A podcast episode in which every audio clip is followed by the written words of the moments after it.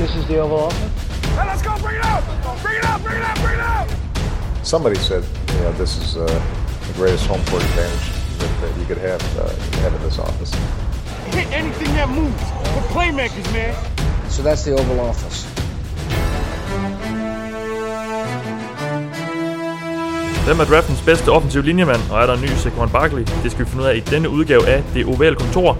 Velkommen til det første af to programmer, hvor vi skal lære spillerne i årets draft lidt bedre at kende. Jeg hedder Mathias Sørensen, og med mig til at øh, løse denne opgave har jeg Thijs Joranger. Hej Thijs. Hej Mathias. Og jeg har også Dennis Kortsen. Hej Dennis. Hej Mathias. Vi har fået fragtet dig fra øh, den jyske hovedstad til øh, landets hovedstad. Det er korrekt. Var det en god tur? Det var i hvert fald en tur. Du har fået lidt at spise nu, og er, og er klar, håber jeg. Ja. Det er godt at have dig med igen. Det er jo et års tid siden sidst. Vi optager her lørdag den 13. april lidt over 12, og øh, programmet kommer ikke lige ud med det samme, så hvis der er sket noget i mellemtiden, øh, som vi ikke lige berører, så er det altså derfor. Øh, vi sender det lige ud lidt for skudt, fordi vi optager en masse her i dag. Det her er som sagt det første af to programmer, hvor vi skal lære spillerne at kende, og vi kigger på spillerne på angrebet i dag, og... Øh, Inden vi gør det, så skal jeg jo lige høre, fordi jeg har jo taget jer med, fordi I er Gul Luds sådan største draftnørder. Jeg skal lige starte med at høre, hvor mange spillere har I set? Ja. Øhm, 204 siger tælleren lige nu. Du har set 204? Ja, Dennis? Ja, jeg er langt bagud på noget, der ligner 182 eller sådan noget. Okay. Hvor mange har I set det sammen? Uden, altså sådan, øh, Nok tæt på 250, tror jeg. okay. Ja, nok. Ja, jeg ved ikke, om vi kan nå helt derop. Jeg tror, vi har set mange af de samme. Men der er nok en 20-25 spillere i hvert fald, som kun den ene har set. Ja, okay. Jamen, så har vi jo de rigtige folk med. Jeg, skal lige, jeg tror lige, jeg skal dig lidt tættere på, øh, Dennis. Øh, Ja. Selvom det godt kan, kan være lidt, øh, lidt uhandigt, når vi, når vi sidder her. Øh, inden vi kigger på de forskellige positioner, så, øh, så tænker jeg, fordi der kan måske sidde nogen derude og tænke, okay, hvordan gør man lige det der med at, at læse op til en draft? Altså, hvor meget kigger I på de enkelte spillere? Hvor mange kampe hiver I frem, og sidder I og ser en hel kamp, og, og hvordan, øh, hvordan gør I det? Nå, men det, det er lidt forskelligt fra spiller til spiller og position til position som sådan. Øh, altså det hele ligger på YouTube, alle videoerne ligger på YouTube. Øh, og de fleste af dem er kampe, der er klippet sammen af forskellige andre draftnørder og frivillige. Øhm, og så, ja, så, så finder man de videoer, man har brug for typisk, så enten er, er de klippet sammen specifikt for en spiller, eller så kan man finde at nogle andre, der var på banen samtidig, øh, nogle offensive linjefolk eller noget, som så, og så kan man holde øje med den spiller, man gerne vil holde øje med. Øh, og så, altså personligt ser jeg primært, altså omkring fire kampe per spiller. Øh, hvis de er meget dårlige, eller jeg allerede efter tre kampe egentlig har dannet en, en holdning, og jeg ikke synes, der er mere, og sådan, jeg er i tvivl om omkring spilleren, så kan jeg stoppe der. Nogle spillere er jeg også i tvivl om meget længe, og jeg føler, at jeg øh, har behov for at se fem eller seks kampe med dem. Øh, og så ja, altså i gennemsnit tror jeg, jeg bruger 45 minutter til en, en, en time på de længste, men 45 minutter per spiller, øh, som, som, så, øh, som jeg kigger nærmere på.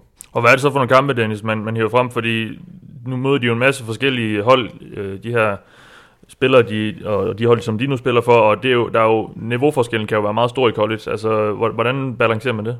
Jamen, det er lidt forskelligt, hvor øh, den spiller, du spiller for, øh, spiller, synes jeg. Hvis du, hvis du kigger på en spiller fra Alabama, kan det jo være øh, ret gunstigt at kigge for, på, hvem har en offensiv linje, øh, der er god, hvis du kigger på for eksempel en defensiv linjespiller.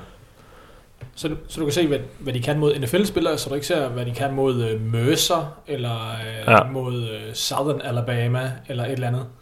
Øh, hvilket selvfølgelig kan være spændende nok og brugbart nok i nogle situationer, men hvis man kun har tid som mig og til at se mellem 3 og 4 kampe per stykke, fordi vi også laver andre ting, så, øhm, så, så, så er det lidt spild af tid at bruge måske en time på at sidde og kigge øh, en Alabama defensiv linjespiller igennem på, øh, mod Mercer og mod øh, andre FCS-hold, som øh, slet ikke har niveau Ja. til at spille mod de bedste i NFL. Så det er sådan lidt en... Øh, man, man, man prøver at kigge lidt efter de gode hold, de møder, og så se, hvordan de...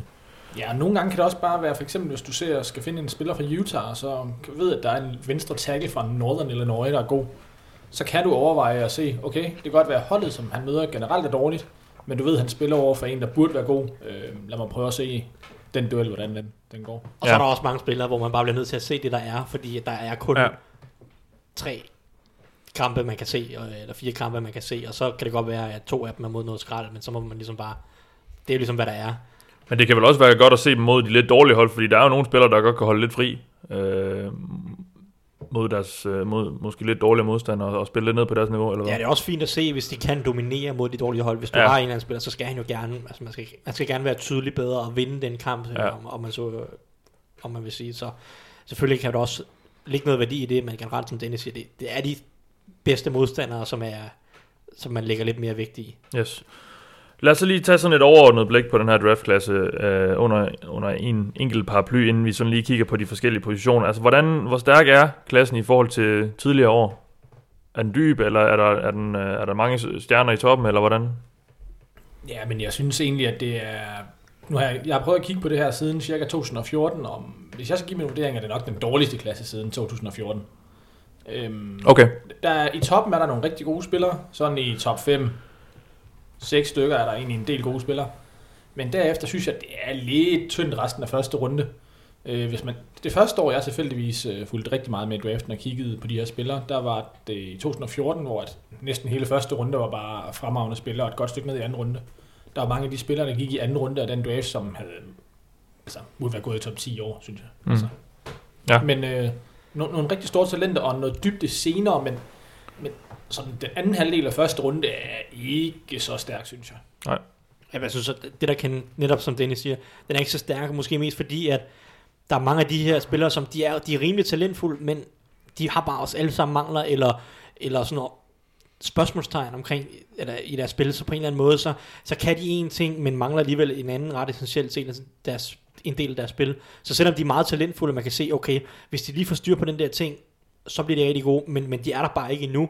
Og normalt, når man kigger på det, så altså de her top 10, top 15 spillere, det er spillere, som er rimelig helstøbte, eller man i hvert fald gerne øh, synes skal være rimelig helstøbte øh, i, i deres spil. Så, så det er ikke alt for meget øh, sådan gætteri eller sådan udvikling, der skal foregå, før de er på det niveau. Og der er måske i år, der er ikke ret mange spillere, som er sådan nogenlunde velafrundet i deres spil. Så der er mange, hvor man ligesom skal enten se igennem fingrene, eller fingrene med en eller anden mangel, eller at man, der er et område, der skal udvikles en, en hel del. Okay. Hvad er det så for nogle enkelte positioner, der sådan er, er, er bedre end andre, hvis nogen? Øh, ja, øh, den defensive linje, altså defensive tackles, er klart der, hvor topniveauet er størst. Ja. Der er, ja, det er ikke det, vi går igennem nu her, der går vi igennem angrebet, men en, der hedder Quinnen Williams ud af Alabama, der er et Oliver ud Ja, af han bliver, Houston, ja. og der er, øh, jamen, der er vel i virkeligheden en 4, 5, 6 navne der, som alle sammen kan gå i første runde, og fortjener at gå i første runde på et eller andet niveau. Hvor at der på quarterback er, altså, det er lidt nogle usikre kort alle sammen, synes jeg. Øh, på running back bør der nok ikke gå nogen i første runde. Top 50 kan man måske endda overveje at sige, der ikke bør gå en running back. Og ikke kun fordi running backs er ligegyldigt. Nej. Øh, på wide receiver er vi, selvom at det er en lidt svag klasse, er vi ikke engang sikre på, at der går mere end hvad? 1, 2, 3 wide receiver i hele øh, første runde. Ja. Det er ikke et given. Tight er øh, talentfuld, især i toppen, tror jeg. Øhm, Og der er også fint dybde på tight end. Det, det, er, det er en god overgang. Mm. Ja, og så ja, et af de problematiske steder er måske også et sted som cornerback-positionen, hvor der ikke rigtig er nogen sådan topspillere. Jeg vil faktisk sige nærmest, cornerback-positionen er måske for mig den dårligste i år, i hvert fald i forhold til, hvad den plejer at være. Uh, quarterback er selvfølgelig altid lidt op og ned, og det svinger meget for til år, men jeg synes, de sidste 3-4 år har der altid været et par cornerbacks, som er rigtig dygtige. I år er det bare, uh, det er all over the place på en eller anden måde. Ja, okay. Ej, de sidste par år har også været rigtig stærke på cornerback. Og Ja, ja, de var rigtig stærke, men- de fleste år. Men der plejer altid at være en eller to, som, som oftest i hvert fald, som er, som er, som er rimelig gode. Man, man er følt sig rimelig sikker på. I år det, det er alt sammen usikkert, og dybden er ikke ret god, synes jeg heller. Nej. Jeg glemte måske lige at nævne edges, øh, hvor der også er fornuftigt med dybde, i hvert fald de første øh, 100 picks eller sådan noget. Måske, nu kommer jeg til at sige cornerback, linebacker. Det, jeg havde helt glemt linebacker. Det er suverænt den dårligste øh, position. Altså Og- bortset fra, at de har to gode navne i toppen, mm. men derefter, der falder det bare ud over en klippe. Det, det er skrækkeligt ringe dybdemæssigt. Ja. Men det er bare sådan, det er på linebacker, også i NFL. Ja, ja Så- det er ikke engang løgn. der er godt nok mange dårlige. Jeg har også i oplægget til, jer, til de her programmer spurgt jer, om der er nogle specifikke spillertyper, der er flere end, end i år. Det kunne, og så har jeg så øh, eksempelvis skrevet om øh, høje eller lidt længere øh, cornerbacks, hurtige slot receiver typer, eller hvad? Altså er der noget, er der en eller anden type spiller, som der måske er flere end, end, end sådan gennemsnitligt? Super atletiske wide receivers. Ja. Og egentlig også tight ends. Altså, Ja. Der er også mange atletiske cornerbacks. Det er bare sådan, der er mange cornerbacks-projekter, sådan høje cornerbacks, som måske ikke er så teknisk dygtige, men hvis de kunne fatte noget, så er de, så er de ret talentfulde. Men, men, så der er mange sådan atletiske cornerback-projekter på en eller anden måde også. Ja. nu snakker vi måske ind i en lidt nørdet øh, gruppe her, og siger et navn som Sean Lee, øh, nej, Stanley Jean Baptiste, som blev draftet, jeg tror det var New Orleans, i anden runde for et par år siden, som var en høj øh, dyrt ud af Nebraska. Han atletisk type, og det var det, han kunne ud af, ud af college, og dem er der bare altså en håndfuld af i år. Og så, altså også på cornerback, som, som Thijs siger. Og, og man ved ikke rigtigt, hvad det skal blive til i virkeligheden i NFL med dem, fordi at lige nu er de, der ligner de ikke cornerbacks, altså. Nej, det må vi så håbe, de kan blive til. Det sidste spørgsmål, jeg har til jer, det er, der er jo altid sådan, man snakker altid lidt op til, især første runde jo, især i draften, at der er ligesom et spil, øh, et, øh, eller et, øh, en spiller, eller et, et holdsvalg, der sådan kan, kan få resten af dominobrikkerne i første runde til, til, at, til virkelig at, at falde forskelligt ud. Altså, hvad, hvad, er det, hvad er det for et hold eller en spiller i år, der kan gøre det? Er vi allerede, det giver jo lidt sig selv med, med Cardinals i toppen, men det er jo ret afgørende, om de går med Carla Murray, eller en, en ikke-QB i forhold til, til resten af top 5, og især top 10 måske. Ja, ja, i hvert fald lidt, men, men på en eller anden måde alligevel ikke, fordi hvis de ikke tager Kyler Murray, så er der et andet hold, der vil trade op i top 3 til ham. Det er ja. helt, helt overbevist om. Øhm, så på den måde ikke så afgørende. På en eller anden måde, så føler jeg... Altså Raiders er selvfølgelig meget afgørende. De har tre valg, og de kan hurtigt sætte tonen, hvad de gør med det fjerde valg. På en eller anden måde, så synes jeg bare, det bliver... Som synes jeg lidt Jets på en eller anden måde har nøglen, fordi det virker som... Altså Jets virker til at være et oplagt hold til at trade ned, og et, og et sted at trade op, hvis man gerne vil have en quarterback. Så hvis, hvis der er nogen, der trader op der, så kommer der et hurtigt eller et tidligt run på quarterbacks. Hvis Jets ikke kan formå at trade ned, så, er det lidt, så føler jeg lidt, at Jets de sætter gang i en af to positioner, en, øh, altså en af de to primære positioner, som, som ofte bliver draftet højt. Fordi enten så tror jeg, at de tager en pass rusher, eller så tror jeg, de tager en, en offensiv tackle. De kunne også godt tage Quinn Williams. Men uanset hvad, så, så virker det som om, at, at Jets kan, hvis de bliver liggende ved tre, så tror jeg på en eller anden måde, de kan starte. Altså hvis de tager en tackle for eksempel, lidt overraskende højt, så kunne du godt komme hurtigt run på dem, og så kunne man meget hurtigt se øh, fem, fem offensive linjer, man gå i, i top 15-17 stykker. Hvorimod hvis de går med, lad os sige, at for, at for den Niners tager Bosa, så tager de Josh Allen, ja. så begynder det hurtigt, også gå hurtigt med pass rusher lige mm. pludselig, og så kan der også gå fem af dem i top 15. Så på en eller anden måde, så lidt afhængig af, hvad Jets gør, så føler jeg faktisk, de kan være ret afgørende for, hvilke positioner, der sådan ligesom hurtigt bliver udtømt i, i første runde. Okay, ja. Ja, jeg vil sige, sådan et hold som Jacksonville, synes jeg faktisk også kan være kan være ret, afgørende. Går de tight end? Med det syvende valg. Ja, med det ja. syvende valg. Ja. Så har de en tight end, så er der ligesom en mere af alt, kan man sige, eller den, de vi har taget på den position. Går de offensive tackle, så er det igen et sted, hvor der pludselig går hurtigt med nogle folk. Øhm, og ja. De kunne også godt gå pass rush, kunne jeg se. Jamen altså, det kunne de sikkert. Ja. Øh, jeg synes sige quarterback, det gør de nok ikke med Nick Foles, men du ved, det burde de nok. ja. Jamen skal vi så ikke bare komme i gang med det? Uh, vi skal og vi tager den, den helt store øh, position først, den, den vigtigste i NFL, og nogen vil man måske sige hele, øh, alle sportsgrene, quarterback, øh, selvfølgelig angrebets leder. Sidste år havde vi, var det jo den helt store øh, klasse i forhold til de her fire rigtig store navne, der var, og som også blev taget i, i toppen af, af draften, men det er jo lidt anden øh, dybde og kvalitet i år, eller hvad? Hvordan, øh, hvordan er den her klasse? Ja, der er lidt en hope and pray årgang. Ja. På en eller anden måde. Um, jeg synes egentlig, der er okay dybde i positionen. Der er, der er nogle, nogle spillere at skyde på, hvis du vil. Men topniveauet er, altså, er ikke så godt. På en eller anden måde har alle spillerne en, en del huller i deres spil. Jeg ved ikke, skal, om vi bare skal kaste... Altså, Kyler Murray er jo det helt store ja, navn. Ja. Fordi at alle forventer, at han går til Cardinals med det første valg. Og altså, jeg synes, han er, han er en sjov spiller på en eller anden måde, fordi i starten, da jeg så først, var jeg sådan lidt, ah, man kommer over, han har nogle, nogle ret solide huller i sit spil, men jo mere man ser på en eller anden måde, så kan man heller ikke benægte, at, at det han kan, er bare utrolig svært at ligesom lære på en eller anden måde. Fordi han, han er en helt vanvittig, naturlig sådan kaster af bolden. Det, det, det er super, super effortless for ham at, at få fart i bolden, og han har et, et virkelig lækkert touch. Han kan kaste bolden fra utrolig mange platforme, eller man skal så at sige, at det, han behøver ikke altid lige at have fodarbejdet helt på plads. Han kan kaste i løb, han kan kaste, altså sådan, lidt ligesom Patrick Mahomes, han kan lege lidt med, med hvor han sådan slipper bolden, hvordan han kaster bolden. Det samme kan Kyler Murray i en eller anden grad. Utrolig sådan, øh, øh sådan let øh, og, og, og, sådan naturlig kaster. Og, og så det er jo også, at han har al den her mobilitet og, og sådan noget, men så er det så de her og det på en eller anden måde, det er det, man ikke kan lære på, for i hvert fald for nogle quarterbacks. Der er nogen, der bare ikke har armen, eller touchet, eller feelingen for det her. Det har Kyler Murray, så på en eller anden måde, så er det ret naturligt, at, at hvis man virkelig, virkelig tror på de evner, så går han meget, meget højt. Hvis man er lidt mere usikker på nogle af hans mangler, fordi jeg synes stadig ikke, han læser banen så godt. Øh, det kan selvfølgelig være, fordi han kun har spillet quarterback reelt set i et år, så det kan være, at han kan udvikle sig til at, til at læse og spille rigtig godt. Men, men jeg synes at stadig, at han, han overser en del ting, når han spiller en, en overser en del zoner, og, og ligesom ikke så god, når han ikke rigtig på en eller anden måde øh, har, har folk meget åbne. Det havde han så rigtig meget i college, fordi han spillede på et rigtig godt angreb øh, i en konference, der ikke kan finde ud af at spille forsvar. Øhm, og så synes jeg, at et andet problem for ham, som jeg tror faktisk, altså det er nok det største problem for ham i NFL, det er hans, hans evne til at sådan ligesom manøvrere i lommen. Den synes jeg ikke er ret god, når han ligesom, når der kommer en lille smule pres på, og, og han skal træde op i lommen, eller skal undvige noget pres. Altså selvfølgelig kan han scramble, selvfølgelig kan han stikke af fra det hele, fordi han er vanvittigt hurtig. Men det her med sådan at, at lave de her små intelligente bevægelser i lommen, og, og give sig selv plads, og give sig selv nogle, nogle throwing lanes, altså nogle, noget, nogle huller imellem de her defensive linjefolk, hvor han kan finde en receiver, og, og sådan noget. Det synes jeg ikke, han er ret dygtig til lige nu, og det er sådan, det er nok det største problem for ham, fordi han kan ikke forvente i NFL at få lige så meget plads at løbe rundt på, som han gjorde i college. Mm. Der vil være nogle lidt trængere kår i forhold til pladsen i lommen, og, og der, der skal han på en eller anden måde lære og, og manøvrere den bedre, synes jeg. Ja. Jamen, jeg er egentlig enig på, i, i mange punkter, men, men det, man skal huske med Kyler Murray, er også lidt... Hvis du ser på de quarterbacks, der kom ind sidste år, der kom Josh Allen ind, der kom Lamar Jackson ind. To rigtig mobile quarterbacks, der gik i første runde. Er Kyler Murray bedre til kastbolden end Josh Allen?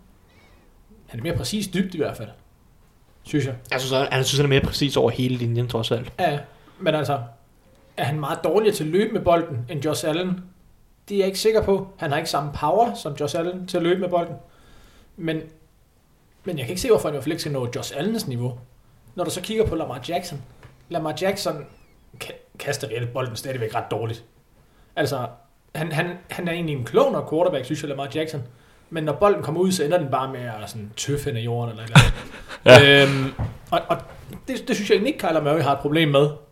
Og derfor tænker jeg, jeg synes ikke, han er god, men, men når man ser på det, han kan, så er han alligevel god på en eller anden måde. ja.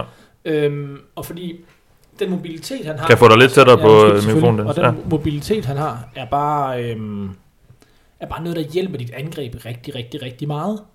Fordi du kan ikke bare pass rushe som en gal nødvendigvis. Fordi så har angrebet muligheder for at bare sende quarterbacken afsted på nogle løb. Øh, du bliver nødt til at være rigtig disciplineret i den måde, du spiller dit forsvar på, og det, det gør bare forsvaret noget simplere for de quarterbacks, der er mobile. Så hvis du både er mobil og kan kaste bolden, så, så gør det bare øh, mange ting rigtig meget lettere. Du kan se, at Carson Wentz har det samme, fordi han er mobil. Det gør det bare lettere for ham. Øh, faktisk næsten alle mobile quarterbacks gør det. Altså sådan, sådan en spiller som Blaine Gabbert, der jo reelt er en rigtig dårlig quarterback, har jo, har jo fået lov at prøve en del gange, fordi han er mobil og kan gøre Ja. ja. nogle, nogle, nogle ting noget lettere for angrebet. Så øh, det lyder som om, at Kyler Murray er sådan jeres, øh, jeres, jeres bedste bud på en, øh, på en quarterback. Hvem- er så, hvordan er rækkefølgen så derefter? Fordi den, når jeg læser lidt rundt omkring, så er der lidt uenighed om, øh, at det er Daniel Jones, øh, Drew Lock eller øh, Dwayne Haskins, der, der er nummer 2, 3 og 4. Fordi det er vel nummer 2, 3 og 4. Øh, Jamen, det er nummer 2, 3 og 4. Ja. Øh, jeg har Haskins som nummer 2. Og det er egentlig ikke fordi, at, at jeg er super solgt på Dwayne Haskins. Øh, jeg har sådan nogenlunde samme vurdering på ham, som jeg havde på Lamar Jackson sidste år. Som, altså som, som en reelt set, hvis man nu ikke gav quarterbacken som positionsværdi, så var det sådan noget et, et, reelt set et andet rundevalg. Men nu er quarterbacken så vigtig, så det selvfølgelig går han i første ja, runde. Men ja. Øhm, han, er, han, er, han, er, han er sådan lidt en stor, tung, gumpetung quarterback på en eller anden måde. Han har sådan lidt samme mobilitet som, som Jameis Winston. Øh, bevæger sig lidt på samme måde. Øh, Winston er så bare endnu større, men så, og så derudover, så, sådan, så spiller han lidt som Teddy Bridgewater på en eller anden måde. Så han er sådan en fysisk Jameis Winston, der spiller som Teddy Bridgewater. ja, spændende. Øh, hvis man kan sådan forestille sig det. Han, altså, han er ikke så mobil i lommen. Jeg synes ikke, han læser spillet ganske godt. Jeg vil faktisk sige, at han er den quarterback, der læser spillet bedst i den her årgang. Øh, I hvert fald er de gode. I hvert fald er de gode. Det kan godt være, der er, er Jamen, jamen, jeg synes egentlig, sådan en spiller som Brett Whippian og de der spillere læser spillet ret godt, men de ja, har bare nogle andre mangler. Ja, men altså uanset hvad, mentalt er han rimelig god. Øh, men han, han har bare sådan... Han, han, han kan ikke... Øh, det største problem for mig er med ham, jeg, han kan ikke han kan ikke fungere, når strukturen bryder ned på en eller anden måde. Og det er, sådan, det er en ting, som jeg er begyndt at sådan, værdisætte endnu mere for quarterbacken. Hvad, hvad, hvad gør quarterbacken, når hans første mand ikke lige er åben? Hvad gør han, når den anden mand ikke lige er åben? Eller at der kommer lidt pres på, lidt før at man sådan egentlig burde, ikke? Øh, fordi det det der, Carla Murray jo er exceptionel. Han kan sagtens skabe noget, han kan sagtens øh, sådan improvisere. Der synes jeg, at Dwayne Haskins har nogle ret store mangler i forhold til at improvisere. Der er det ligesom om, at han, han bevæger sig ikke rigtig så godt. Om han, han, bliver lidt, han bliver lidt presset, og når han ikke kan få lov til ligesom at arbe, altså placere sine fødder ordentligt og, og, og få gennemføre hele sin kastebevægelse sådan teknisk korrekt, så, så mister han bare præcision. Og, sådan ligesom, og, og det på en eller anden måde er bare, det betyder bare for mig, at, at han som spiller, han føles lidt som en spiller, han kan ikke rigtig blive meget bedre end gennemsnitligt, selvom han læser spillet fint og, og godt kan kaste bolden nogenlunde. Øh, så når han ikke kan, ligesom, der bliver sådan lidt, lidt Derek Carr over nogle gange, men han bare tager det lette og dumper den af, fordi han ikke rigtig øh, kan sådan improvisere forlængspillet, eller, eller sådan ligesom straffe forsvaret for nogle af de sådan, ting, de laver på en eller anden måde. Ja. Hvordan er din rækkefølge, Dennis, at, at de her tre, vi nævnte før med, med Drew Lock, Haskins og Daniel Jones? Den, den er meget flydende, tror jeg, man kan sige. Ja. Jeg havde egentlig Daniel Jones som to et stykke tid, indtil jeg kom til at tænke på, Haskins kunne jeg egentlig lidt bedre lide. Og på vej i toget herover, så kom jeg til at tænke på, det er faktisk godt være, at Drew Lock bliver min tor. Okay. Øh, Drew Lock er slet ikke min type, så i udgangspunktet, fordi han er ret upræcis og laver mange dumme ting. Men, men igen, den mobilitet, han har i forhold til for eksempel en Dwayne Haskins, gør det bare meget, meget lettere for ham. Han har lidt den samme mobilitet som, jeg ved ikke om det er helt ligesom Alex Smith, men, men derhen af. Altså han, han kan løbe ud af de problemer, der er engang imellem. Han har armen til at kaste de steder hen, der han vil. Og du, jeg tror, det var Dwayne Haskins, du lige sammenlignede lidt med Derek Carr, ikke? For mig er Derek Carr i den her draft, det er Drew Lock. Altså, Ja. ja. rigtig meget samme type, synes jeg. Faktisk. Okay. Hvem er det så, der har det største potentiale øh, i, i den her, altså, øh, fordi der er måske nogen, der, er- der er mere færdige end andre. Hvor, hvor er der mest upside at, at finde? Ja, det må være Kyler Murray, trods alt. Ah, Jeg ved, man kan diskutere en spiller som Tyree Jackson, som Ja. Er sådan lidt en, en altså han er kæmpe stor skrummel og sindssygt Ja. atletisk, som, som kommer som en quarterback ud af Buffalo. Jeg ved ikke, hvornår han kommer til at gå i draften, formentlig i tredje eller fjerde runde. Så altså, men altså han er bare teknisk et rod lige nu. Han kan ikke, altså hans, hans teknik er forfærdeligt dårlig. Det går ud over hans præcision og altså, han laver bare, tager bare ufattelig mange dårlige beslutninger. Også. Han er et kæmpe projekt. Ja. Men klart, hvis han kan fun- fungere på en eller anden måde, man kan lære ham alle de her ting, hvilket ikke er så sandsynligt, så er hans potentiale stort. Men altså, Kyler Murray, jeg vil sige, at den, der har den bedste chance for at blive en, hvis man skal sige top 5 quarterback i NFL, Ja. hvis, hvis han når det. Det er jeg ikke sikker på, at han når, men, men hvis der er en quarterback, man skal skyde på, der når det op, så vil jeg sige, det er Kyler Murray. Dennis, hvad så med, øh, er, er der nogen, der har fået lidt for meget hype? Er der nogen, der er lidt for overvurderet? Ja, det gør de fleste quarterbacks. Ja. Men, Ja. men øhm, der, er- der, Daniel Jones var der rigtig meget snak om på et tidspunkt. Det synes jeg, der stadig er, men folk er begyndt at være lidt mere opmærksomme på de begrænsninger, han faktisk har. Øh, jeg husker, det er som om, at Dwayne Haskins ikke er inviteret til øh, The Green Room, faktisk øh, op til draften blandt de 23. Haskins, Haskins. altså ikke inviteret, eller bare har valgt at sige Jeg nej? tror, han har valgt at sige han nej. er der i hvert fald ikke. Nej, han, jeg tror, han har valgt at sige nej. Okay. Ja, ja. For der var snak om, at han også var på vej lidt ned igennem øh, for nogle af holdene.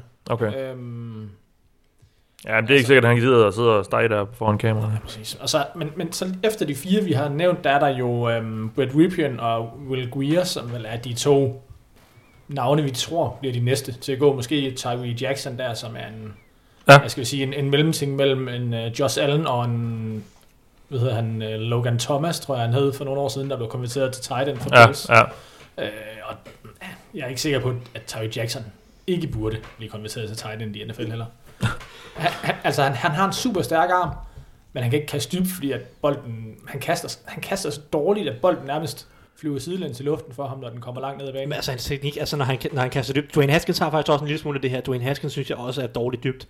Øhm, med at når de træder ind i kastet, når de skal kaste dybt, så strækker de deres forben en hel del, så de ikke kan, altså de kan ikke rotere hoften igennem, og, og ligesom rotere ind igennem kastet på hele kroppen med, fordi når de strækker forbenene, så blokerer deres, altså den her sådan strakte positur lidt for deres hofter, som ligesom kan release ind igennem det. Øh, og, og Tyree Jackson, han gør det i ekstrem grad. Dwayne Haskins gør det en lille smule, og begge to synes jeg har problemer med det dybt, fordi de kan bare ikke få genereret den power, så de her kast, de dør bare lidt for dem.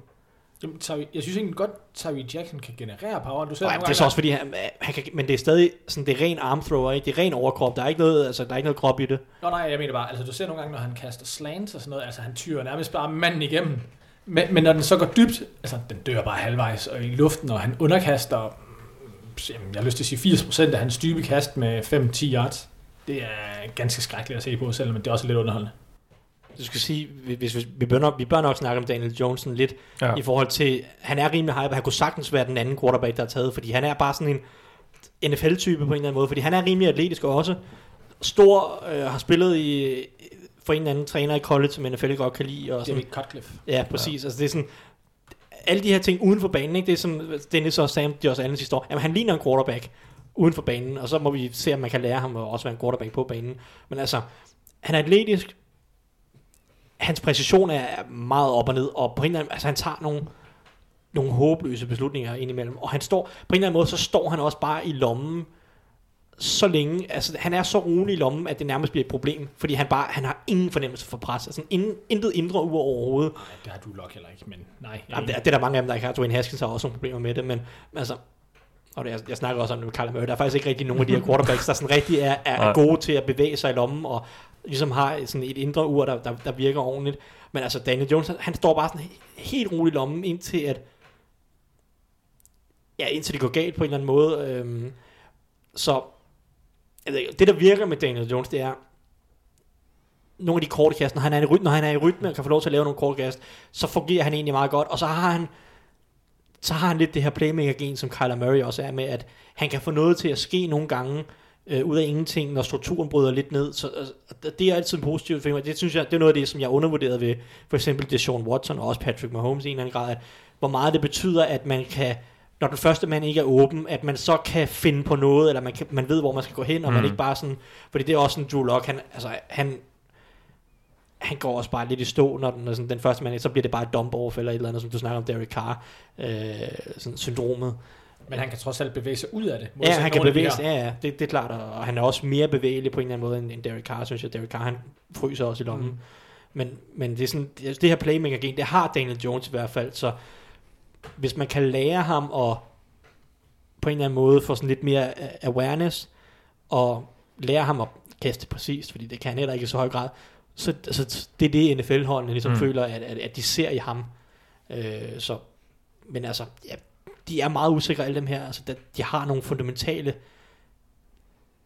mangler i deres spil, nærmest alle sammen, og, og på en eller anden måde, der er det sådan, det er kun Kyler Murray, som har så mange styrker, der ligesom kan opveje det, føler jeg i en eller anden grad til, at vi ligesom sådan, okay, ham her, han, han bør blive en eller, anden, en eller anden god starter. Altså Dwayne Haskins kan også sagtens falde igennem, selvom han læser spillet fornuftigt. Yes. Jo, men, men det der er med Daniel Jones er jo også lidt, altså, du snakkede om, at han havde haft den her college-træner, som skulle være øh, god, det er Cutcliffe der. Men, men hvordan er det egentlig, at det er blevet set som en fordel, at han har haft en god træner, og har leveret sådan halvmiddelmådige resultater? Det, det forstår jeg ikke helt. Altså, du ser, øh, Kyler Murray har haft en super god offensiv træner, leverer Lincoln resultater. Riley, ja. De andre, der har haft gode øh, offensive træner, leverer resultater. Her har vi en med en god offensiv træner, der ikke sådan leverer super resultater. Det forstår jeg ikke, hvorfor er et, øh, et kæmpe plus. Nej, men så der er nogen, der snakker om, at netop at hans receiver og offensiv linje er helt elendige, og det var de virkelig også. Øh, Men, men stadigvæk, det har man bare set før stadigvæk, at, at, at på en eller anden måde, så skinner det stadig igennem, at quarterback er god, selvom receiverne taber en tredjedel af bolden, og jeg ved ikke hvad. Jamen, pr- jamen præcis, altså der var Western Michigan, der nærmest gik ubesejret igennem, jo, fordi de havde en, en brugbar quarterback øh, i nogle år. Og, og det samme sker selvfølgelig på et lidt lavere niveau i college, men, men stadigvæk i den bedste division trods alt. Og, og sådan er det også hos flere af de andre gode. På du, hvis de har en god quarterback, kan de også lige pludselig øh, blive, blive fornuftige hold, selvom de er ret dårlige og sådan Altså, ikke? de var, i- var, var de ikke i Rose Bowl med Drew Brees? Oh, det er mange år siden. Jo, men det, okay, der er vist ikke nogen af os, der rigtig regner med, at han bliver Drew Brees her. Men, men du ved, nogle af de der lidt mindre quarterbacks, som kun lige er lige blevet draftet. Du kan se sådan en som Tyler Whippian fra, øhm, fra Boise State. Brett, Brett Ripien, ja. Ja, Brett Whippian og Will Greer i West Virginia, som bare leverer vanvittige resultater. Det gør Daniel Jones jo ikke sådan rigtigt. Nej. Øhm, det, var, det var bare lige... Jamen, øh, det var godt, vi, vi fik det med. Lad os lige binde sløjfe på, på quarterback-positionen, men lige, jeg har spurgt jer, hvem der er den største boom- eller boss-spiller, og det, øh, der kigger vi måske i retning af nogle af dem, der bliver valgt i toppen af draften. og så, øh, og så nogle af de spillere, hvor der måske er rigtig langt fra, fra best til, til worst case scenario. Altså, hvem, hvem, hvor er det sådan lidt øh, en, en lotto-kupon? Det er lidt dem alle sammen, Okay. på en eller anden måde. Ja. Øhm, Og nu jeg- tvinger jeg så til, Ja, til at nævne, give mig et navn. Ja, altså jeg vil nok sige, Daniel Jones er ham nok, der har det... Han har flest ting, der peger mod, at han kan blive et bust på en eller anden måde. Også bare hvis man kigger på en masse sådan analytics og, og statistikker og sådan noget, der har har han bare nogle ting i sit spil, som, som er lidt problematiske. For eksempel hans, altså hans, hans stats falder ud over en klippe, når han møder gode hold. Øh, Han har problemer i fjerde kvartal i tætte kampe. Han har problemer på tredje downs. Og sådan nogle af de her ting, som bare er rigtig, rigtig vigtige. Eller ikke nødvendigvis rigtig vigtige. Han gør det godt mod gode hold. Men sådan nogle af de her ting, som man gerne skulle se for at være en indikator for, at han, er, han kunne blive en NFL quarterback, der har han bare ikke statsen for de andre. Så jeg vil nok sige, at han, han er nok den, der har mest bust. Jeg ved ikke, hvor meget boom der er i ham, så, men Nej. det er så... Altså, jeg vil nok sige ham. Det, det, det er ham, der i hvert fald hurtigst kan falde igennem, eller blive en NFL-starter. Det kan også være, at alle de her atletiske evner og sådan noget, kan, kan føre ham til at blive en NFL-quarterback. Ja. Dennis, et bud? Jamen, altså hvis vi skal tage den, der har størst chance for at boom, altså nej, Haskins kan også godt boome, men det bliver bare på en anden måde end mange af de andre her, ikke? Tom Brady behøver jo ikke være atletisk for at kunne alt muligt vanvittigt. Øhm, og jeg ved ikke, jeg har på- på fornemmelsen, at Haskins er den, der har det bedste kastepotentiale i den her klasse. Men jeg er ikke sikker på, at det er godt nok, det- til det kan bære ham. Kan det det, så kan han blive rigtig god, tror jeg. Hvis, hvis kastene er sådan lidt mere øh, tvivlsomme, så kan han hurtigt ende som backup et eller andet sted. Det er sådan, jeg tror, jeg skal vælge ham, selvom at han er den mindst atletiske af dem alle sammen. To announce the Philadelphia Eagles selection, please welcome from the University of Louisville, kicker David Akers.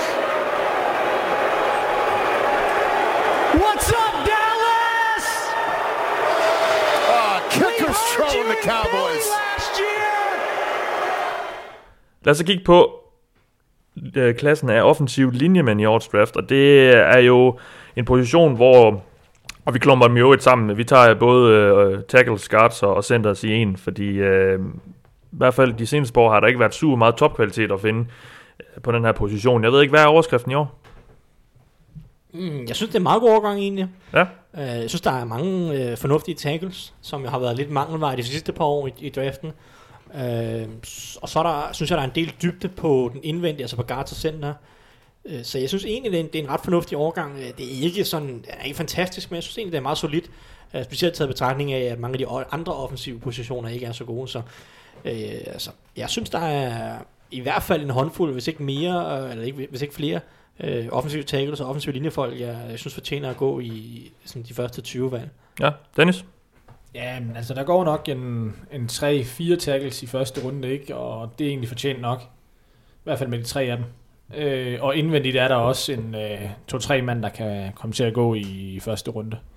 Øh, og, og så synes jeg, der i anden, tredje runde er kvaliteten der ikke rigtig egentlig. Men så der i 4. 5. runde er der bare en, jeg vil sige, en, en trillebør fuld af, af spillere, som man kan håbe på på den ene eller den anden måde kommer til at fungere i, i større eller mindre grad i NFL på et tidspunkt. Ja. Hvem er så de helt store øh, navne, vi skal kigge efter i, i første runde også? Mm, Hvis vi starter på tackle, så, øh, så Jawan Taylor fra Florida, nok øh, ham, som mange ser gå i hvert fald i rimelig højt i en top 10-12 stykker i hvert fald. Øh, han spillede højre tackle for Florida for det meste. Han er, øh, han er ret solid. Han er, han er han er sådan lidt all-round god, og så all-round skal han blive lidt bedre på en eller anden måde. Øh, han, er, han er ret stærk, ret fysisk, øh, når han blokerer, men han skal stadig blive bedre til at sådan fastholde sin blokering af løbespillet, så han ikke falder lidt af dem øh, for tidligt. I kastespillet har han egentlig ret gode fødder, og bevæger sig egentlig ret godt, og, og bruger sine hænder ret fornuftigt, og så alligevel så sådan, falder, er der nogle udfald en gang imellem. Men altså, jeg synes, i forhold til tackles og talentfuld, så synes jeg, at han er den, han er den bedste tackle i årgangen. Øh, og han har, han har ligesom hele pakken, og det er kun et spørgsmål, der er ikke noget, han ikke kan på en eller anden måde, det er kun et spørgsmål om, at han skal blive lidt mere stabil nogle gange i, i kastespillet. Han, han har en tendens til at lidt få, få, få, få åbnet hofterne måske en lille smule for meget i, i kastespillet, så han bliver Mm. lidt sårbar indvendigt nogle gange. Øh, men, men altså, ellers så synes jeg, han har hele pakken, og jeg synes, han er en rigtig god tackle, og hvis man mangler en højere tackle, det er der flere hold i top 10, der gør, øh, så, så vil jeg helt bestemt øh, overveje ham. Ja, det var Joan Taylor, Dennis. Hvem er der ellers? Øh, så er der Jonah Williams, som jo nok er den, jeg vil sige, den sikreste mand i, øhm, Ja. i toppen af den her draft. Ser du ham som guard eller tackle? Fordi det, det ved jeg, der er lidt... Øh, Ja, altså bruger ham som tackle, det er nok det sværeste at finde generelt, vil jeg sige. Jeg Ja. tror sagtens, han kan spille tackle, og hvis ikke han kan, så må man jo skubbe ham ind på et tidspunkt. Men jeg er overbevist om, han nok skal klare sig på tackle i en felt. Bliver han nogensinde den nye Joe Thomas? Nej. Bliver nogle gange... Det er også meget forventet, den, ja. jamen, altså, han har heller ikke de atletiske evner til at være den der top, top, top tackle, tror jeg. Øhm, det viste han i hvert fald ikke til Combine. Men, men han skal nok være en solid spiller, og en dygtig spiller.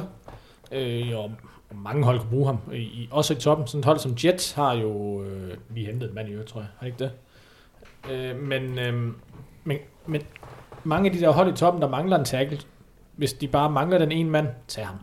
Så er der en mand, Ja. der hedder Andrew Dillard ud af Washington State, som er en super atletisk mand, men han har også spillet i et system, der er rigtig college-agtigt. I hvert fald nogle college-hold spiller sådan en form for spread-angreb, hvor at du skal næsten ikke, altså du skal bare beskytte indersiden lidt, eller droppe lidt tilbage, og så kommer bolden ud efter to sekunder, to og et halvt sekund, næsten max hver gang. Mm. Alle spiller designet, quarterbacken går derhen, hvor han har fået at vide, at han skal gå hen med den.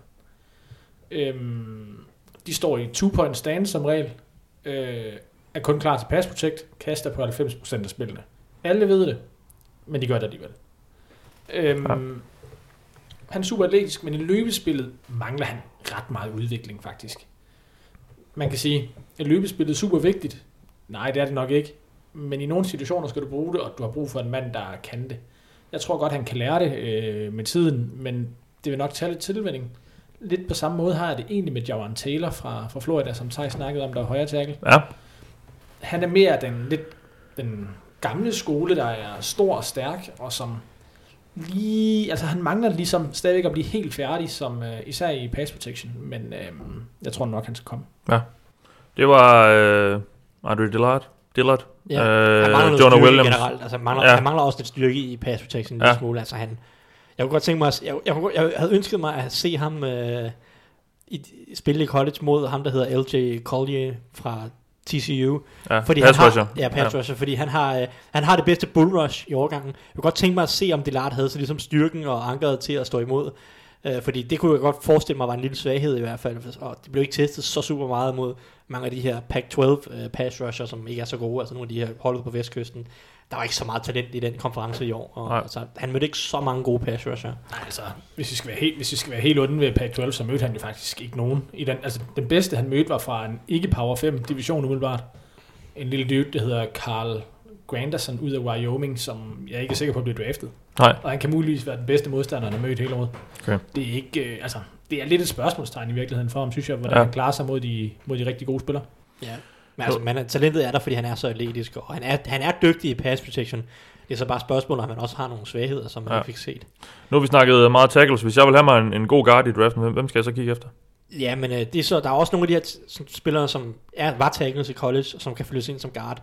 Og der vil vi, vi snakker lidt om Jonah Williams. Jeg synes Ja, ja, også, ligesom ja. Dennis, at han skal prøve ham af på tackle. Jeg synes, han er teknisk dygtig nok. Og det er også der, han har spillet det meste af sin college Helt sikkert. Ja. Altså, han har, Fra teknikken, Alabama, ja. han har teknikken til at opveje lidt, at han ikke er så stor, og han ikke er så, så atletisk måske.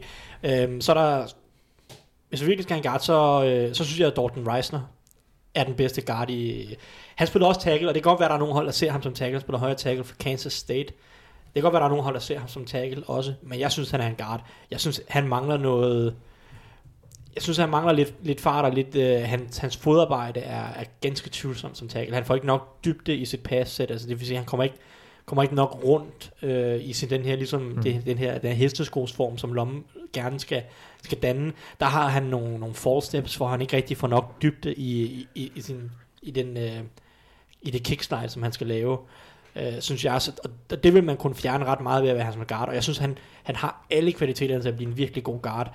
Han er, han er bumstærk, han er dygtig til at sustaine sine blokeringer, så at sige. Altså, når han først får hænderne på en mand, så holder han fast i, han, han, han færdiggør blokeringen. Han falder ikke af, han taber ikke blokeringen øh, sådan efter et sekund.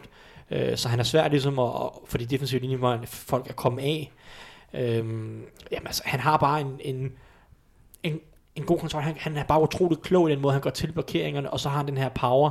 Og, og, og på en eller anden måde, så for mig er han lidt den på en eller anden måde den sikreste offensiv linjemand i draften. Altså, jeg, jeg er næsten overbevist om, at han nok skal blive en fin NFL-spiller. Godt være, at han ikke bliver en all-pro-spiller, men jeg, tror nok, han skal blive en fin spiller. Han kunne sikkert også godt overleve på guard, eller på tackle. Jeg tror, han vil blive en rigtig, rigtig god guard i NFL. Kunne Ja. ja. blive, han kunne også godt være en center som sådan, hvis NFL-hold virkelig mangler det, men altså, han har bare, han er bare, han er bare stærk, og han, er, han, han bruger sine hænder utrolig godt. Han, han, er nok, han er nok den spiller, der måske bruger sine hænder allerbedst, og det er jo lidt det, der opvejer, at hans manglende fodarbejde i college, fordi han var rigtig god i college. Han havde bare manglende fodarbejde, der opvejede han sig lidt Mm. med hænderne. Um, så, så jeg synes, han er, han er i hvert fald dygtig, hvis man skal have en, Ja. en guard. Jeg vil i hvert fald bruge ham der. Det var Dalton Risner. Reisner. Er, er, det Risner eller Reisner? Jeg tror, det er Reisner. Synes, Ja, det har jeg nemlig også men det staves A-I-S-N-E-R. Ja, Ja, så på Så- dansk ville det være Risner. ja. Nu er vi ved guards. Uh, jeg er lidt froholdt. Når du er markeret, Dennis, har, har Jeg du noget tror til, til har Reisner? glemt en mand her, fordi Ja. ja. jeg ikke er så høj på ham, og det var mig, der lige skulle tage resten af tackles. Øh, der er en spiller ud af Oklahoma, der hedder Cody Ford, Ja, som øh, sagtens skal gå i top 20. guard. Ja, men der er også nogen, der ser ham som tackle. Men spiller han ikke tackle for, for Han spillede Oklahoma? højre tackle ja. for Oklahoma, og nogen vil nok bruge ham som tackle. Andre hold, som, ja, hvis han falder ned til noget, der ligner, hvad hedder de, øh, Minnesota Vikings, skulle sikkert også bruge ham på en guard. Hmm. Øhm, jeg tænkte bare lige, vi skulle huske at nævne ham. Ja, helt Så, sikkert. Jeg er bare ikke så høj på ham, som mange andre er, så derfor glemte jeg ham lige. Måske skulle vi også lige nu, når vi er ved det her tackle guard øh, spektrum her, hvorfor er det, at man kigger på nogle af de her spillere, som har spillet college, øh, spillet tackle i college i mange år, og så automatisk bare siger, at han skal da være guard. Altså, fordi der sidder måske nogen derude og tænker, hvorfor er det, vi sidder og snakker om de her som guards, når de er tackles? Øh, men det er jo noget med, med længde og, og hvordan de, deres atletiske evner, eller hvad? Hvis vi bare lige sådan hurtigt kan, men kan få et par på det. Men, men, en anden årsag er jo også, at de to mest brugte positioner i college, man stiller nogle gange, hvis det er en, en meget kort mand, så sætter man sin bedste mand på center. Fordi det er ligesom ham, der er med til at lave de offensive linjekald, og skal være en klog spiller og kommunikere med hele linjen. Men derudover, så sætter man dem ofte ude på, på tacklen, hvis de er lange nok til det, fordi at der er ikke så mange gode offensive linjemennesker i college, og øh, de bliver ofte brugt til at beskytte enten på center eller på venstre tackle, øh, eller den blinde side i hvert fald. Ikke? Øh, men der kan bare ikke være 60 venstre tackles i, øh, i NFL, og så ingen guards, så nogle af dem bliver ligesom nødt til at rykke ind, og Ja. i mange ombæringer er det for nogle af de korte spillere lettere at rykke ind, end det er at rykke fra guard og sådan noget, og til at rykke ud på tackle. Der er også nogle, altså du kan også lettere i college slippe afsted med ikke at være så atletisk på tackle.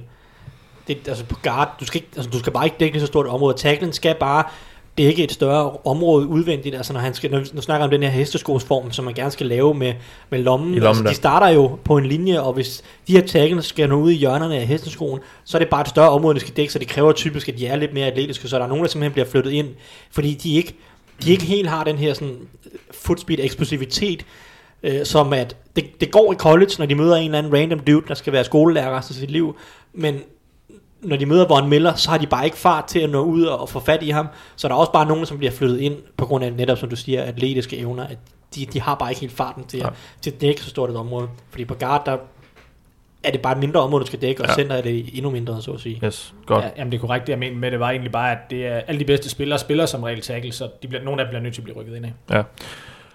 Og lad os så lige tage den nu, når vi er ved guards. Vi har selvfølgelig Hjalte Froholt med. Jeg synes ikke, vi behøver at gå super meget i dybden med, hvad det er, han kan og hvad han ikke kan. Det, det gjorde vi i løbet af sæsonen, når vi snakker meget om ham. Men jeg vil så høre om, hvor, hvor rangerer han i den her gruppe af guards? Og måske også center, fordi nu hører vi også lidt om øh, af diverse øh, her i optakten til draften. Han er også blevet testet lidt som, som center. Altså Dennis, hvor, hvor, hvor er vores, vores danske ven henne i, i hele det her guard-show? Altså i, i selve guardshowet, der har jeg ham ja. nok på noget, der ligner en, noget, der ligner en femte, sjette, syvende plads. Altså på garden har vi for mig at se Dalton Wisner som, som den bedste. Ja. Øhm, så har vi Chris Lindstrom ud af øhm, Boston College som den anden bedste. Og så hvis man tager centerne med, fordi at vi også snakker lidt center her, så er der en, der hedder Garrett Bradbury ud af North Carolina Ja. State, som, som også ligger på niveau måske med, men, øhm, men Chris Lindstrom der. Øh, Efter ham, så har jeg Cody Ford, som jeg har rykket ind på guard, og måske er lidt lavere på en resten. Øh, Og så efter dem, så ligger der sådan en liten klynge af tre mennesker på det, jeg vil kalde øhm, Conor McGovern, som kommer ud af Penn State, og i øvrigt er navnebror med øh, For et par år siden, ja. en dude, øh, der kommer i, øh, Ja. ja. eller der spiller i Denver, som også hedder Conor McGovern. Øhm, så Hjalte, og så en, der hedder Nate Davis, der kommer øhm, ud af en lille skole, der hedder Charlotte 49ers, tror jeg. Øhm, en skole, der lige er blevet en FBS-skole her for nogle år siden. Men, Ja. men de tre ligger ligesom som de næste i gruppen der, synes jeg. Øh, og de kan ret forskellige ting i virkeligheden. Men, øhm, men, men de ligger der omkring i, ja, lad os skyde på noget, der ligner en fjerde runde grade for mig i hvert fald. Ja. Øh, om nogen kan blive draftet lidt højere, det tror jeg ikke Hjalte gør. Øh, nogen kan også blive draftet i måske 5. 6. runde. Men jo mere, altså, mig og Thijs har hele tiden haft ham der i fjerde runde, i hvert fald det meste året i år, ikke? Hjalte, ja. Ja, i alt. Ja. Øhm, og man kan ligesom fornemme, at der også er andre, der er begyndt at få, få øjnene op for ham nu her, når vi, vi sidder meget på Twitter alle tre jo. Men det er ikke sikkert, at alle læserne gør, øh, lytterne gør det. Nej. Øhm, og der bliver snakket en del om Hjalte faktisk en del steder, og det øhm, respekterede football analyse site, Pro Football Focus, har jo også lige... Øh, De er glade for ham, ja. de har lige udgivet deres øh, top 250, tror jeg det er her for nylig. Og selvom de for øh, 2018-sæsonen har givet ham en ret lav grade, noget der hedder 68,6, hvilket er øh, så dårligt, at man ikke burde næsten overveje ham i, i, øh, i draft-sammenhæng i virkeligheden. Men de har ham altså som nummer 57 på hele deres øh, store board, tror jeg det er. 57. Men det er jo også fordi, at han er netop rigtig god på, på kastespil, som jo er meget vigtigt i, øh, især i NFL. Jamen, jamen, det er det helt sikkert. Ja. Og så tror jeg, det er fordi, at han startede sæsonen som center, hvor han kan have haft, måske lad os sige, to-tre dårligt graded kampe, som hurtigt trækker ned i hans øh, samlede grade. Ja. Han gradede jo også rigtig godt sidste år, hvor han spillede øh, ved siden af den nuværende Detroit Lions øh, NFL-spiller, Frank Bracknow. Ja. Og, og han kan jo sagtens have gradet rigtig godt i år, når han så er kommet ud på mm. sin vante position på venstre guard. Det ved jeg ikke så meget om, og det tror jeg heller ikke nogen af vi andre her gør. Nej, men du ser ham som guard også, eller hvad? Ja, Ja. rigtig mange NFL-hold virker til at se ham som øh, center, fordi han har Ja. lidt øh, T-Rex arme, lidt korte arme, Ja, men øh, i forhold til NFL-spillere i hvert fald. ja. Øhm, men, men, men jeg ser det ikke. Jeg synes ikke, han har helt klogheden. Det ved jeg ikke, om jeg, det er vist noget Adam og Nora øh, reference, men øh, Den er jeg ikke med på. jeg synes ikke, at han har den der... Jeg synes ikke, ikke han er helt klog nok til at spille den centerposition øh, i forhold til mange andre center i NFL. Men til gengæld har han rigtig meget mobilitet, der kan bruges på pulls og på, øh, på nogle løbespil, og han har nok af alt til at spille en guard, og synes jeg faktisk i Ja. hvert fald, øh, som minimum på et backup-niveau. Jamen, altså, det er, jeg synes lidt, at hans, hans styrke i kastespillet, som er, altså, som er lidt hans fødder, altså han er så dygtig til at mirror på en eller anden måde, altså, altså han er virkelig hurtig på fødderne i forhold til de mange andre guards. På en eller anden måde bliver det lidt spildt for center, fordi det er ikke så ofte, at den center er matchet op en mod en, mod en i kastespillet. Han skal back up på Han noget. skal ja. ofte back up, Ja. ja. eller samle en blitz op, eller et eller andet. Øh, og der er der sådan, hvis man skal, der, der synes jeg bare, at hans, hans, hans gode fodarbejde lidt kan bruges bedre på en guard, hvor han så, altså, jeg synes vi så mod Quinton Williams i hvert fald i år, at han, han er virkelig, altså mod de her hurtige, atletiske tackles, der kan han følge med bedre end i hvert fald andre guard, nogle andre guards kan. Mm. Altså det er sådan lidt, det kan godt være, at han har korte arme, men altså, hvis fodar- fodarbejdet ligesom kan opveje så synes jeg stadig, at, at, at, at han ideelt set øh, er, er en bedre guard. Ja, problemet inde på centerpositionen er jo også, at han nogle gange vil blive legnet op mod nogle, du ved, 230-40 punds nose tackles, og det er ikke hans spil. Det synes jeg ikke, der. er. Nej, men det er det ikke, fordi han er, han er ikke en power-spiller på den måde. Uh, hans styrke er nok hans største svaghed, uh, sådan generelt, men Ja. Ja, så lidt, lidt arme, og nogle gange også lidt, lidt, lidt styrke, ikke? Som, som Sej siger. Mm. Lidt længde var det, jeg prøvede at sige Ja. ja. egentlig. Øhm, Lad os lige, øh, bare lige hurtigt øh, komme ind på, på center. Jeg går ud fra, I begge to er enige om Garrett øh, Bradbury. Han er, han er den, man, man stiler efter, hvis man gerne vil have en god center. Mm, Eller hvad? jeg har faktisk en anden mand rangeret Okay. højere, som hedder Elton Jenkins, Ja, uh, som nok kun først går i anden runde, fordi, ja, yeah, ja, hvad? Ja, altså Dennis kan ikke lide ham. Dennis han sidder og griner af mig. Dennis tror jeg har ham sådan noget 4-5. runde eller noget stil. Jenkins. Ja, Elton Ja. Jenkins. ja. Altså, jeg synes, han er, jeg synes, han er dygtig. Jeg synes, han er klog. Jeg synes, han er... Øhm, han er, jeg synes, han er svær at slå. Altså, det kan godt være, at han ikke øh, er sådan en øh, flashy og laver alle de her vilde ting, som Garrett Bradbury gør, altså, som er så atletisk. Men på en eller anden måde, så føler jeg bare, i, i et power scheme, der kan Elton Jenkins bare gøre mange gode ting. Jeg synes, han er dygtig til at bruge sine hænder i, øh, i, i løbespillet, få drejet sine folk. Øh, øh, altså, på en eller anden måde er han bare allround rigtig solid. Jeg tror, han kan blive en, en, en, øh, en solid overmiddel øh, startende center i ligaen. Og der synes jeg, det kan godt være, at Bradbury har alle de her atletiske evner, men på en eller anden måde, så har han også nogle, nogle sådan, mangler i sit spil. Ja. Ja. Han, han, han er ikke så stærk, og han kan virkelig godt blive øh, løbet over øh, i, i nogle facetter af spillet. Mm. Så, så jeg synes, at, at, at altså jeg synes, at Elton Jenkins er nogenlunde lige så god. Jeg har, jeg har ikke stor forskel mellem de to. Nej. Men øh, jeg synes, at Elton Jenkins øh, fra Mississippi State, altså, jeg synes, han er en dygtig, øh, dygtig talent på center. Og hvor er vi hen der øh, i forventer? Altså, at, at, har du i, i, i Jeg bunden af første eller starten af første? Jeg forventer, at han går i anden runde. Jeg tror ikke, han Okay. kommer i første runde. Jeg, et eller andet tidspunkt i anden runde. Nok ikke i top 40 i den samlede draft, men mm. altså sådan fra midten og, og så derned resten af anden runde, vil jeg tro, han, han bliver valgt på et eller andet tidspunkt. Og jeg tror, jeg tror, han kommer til at være en god starter i NFL. Og Bradbury nogenlunde det samme, eller hvad? Bradbury kunne godt snige sig op i bunden af første runde, Ja. fordi han er så atletisk, og der er nogle hold... Det er sammenlignet lidt med Jason Kelsey. Ja, præcis. Ja. Der er nogle hold, hvor øh, at, at det kan give meget til systemet at have en atletisk center. Ja. Øh, specielt med mange af de her øh, spread-koncepter, der bliver kommet, der kommer ind i NFL, hvor at, at det virkelig handler meget om at få folk ud i, i, i sådan det åbne på en eller anden måde. Og Yes. det, det gælder også de offensive linjefolk. Der, der kan Bradbury gøre mange gode ting. Lad os lige få et bud, inden vi går videre på øh, klassens øh, største lotto-kupon, Boom eller Boss-spiller. Øh, Dennis, hvem, hvem, hvem har vi der? På, på, på Sådan- tacklen der? Ja, nej, bare generelt offensiv linje. Bum, bum, bum, bum, bum. Det ved jeg ikke. Altså, der er jo en mand som Erik Erik McCoy, der også bliver nævnt til første runde, og som ikke er mobil, men som jeg stadig ser som bedre end for eksempel El- Elton Jenkins. Øhm, han er bare ikke, så- der er ikke så meget boom over ham, fordi han mangler nogle af de atletiske evner. Øhm, altså, den største boom eller bust-spiller, i, det tror jeg næsten er Garrett Bradbury. Fordi Ja. jeg kan godt se ham blive på, måske ikke helt Jason Kelsey-niveau, men noget, der er der hen af. Men jeg kan også bare se ham blive kørt midt over af nogle store spillere nogle gange.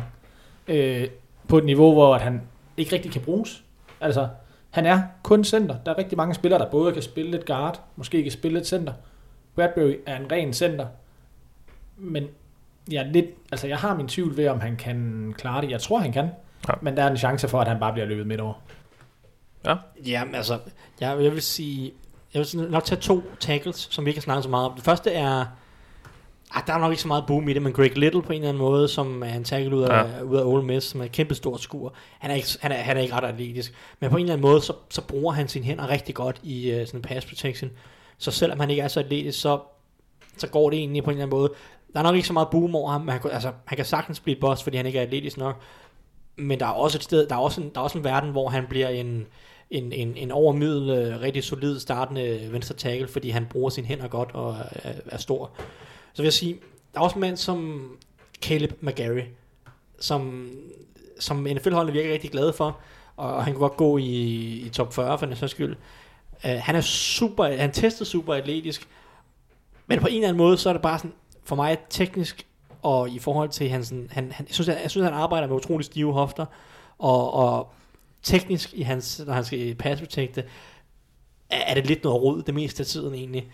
Øh, men altså, hvis han får styr på den teknik, og på en eller anden måde også får styr på sin, sin krop, og får brugt den bedre, så har han bare noget, noget, noget vild power og noget, nogle, nogle, nogle ganske gode atletiske evner til, at, at så kunne han godt blive en rigtig god tackle i NFL. Jeg ser det bare ikke umiddelbart, men der, der er noget seriøst boom i ham i hvert fald.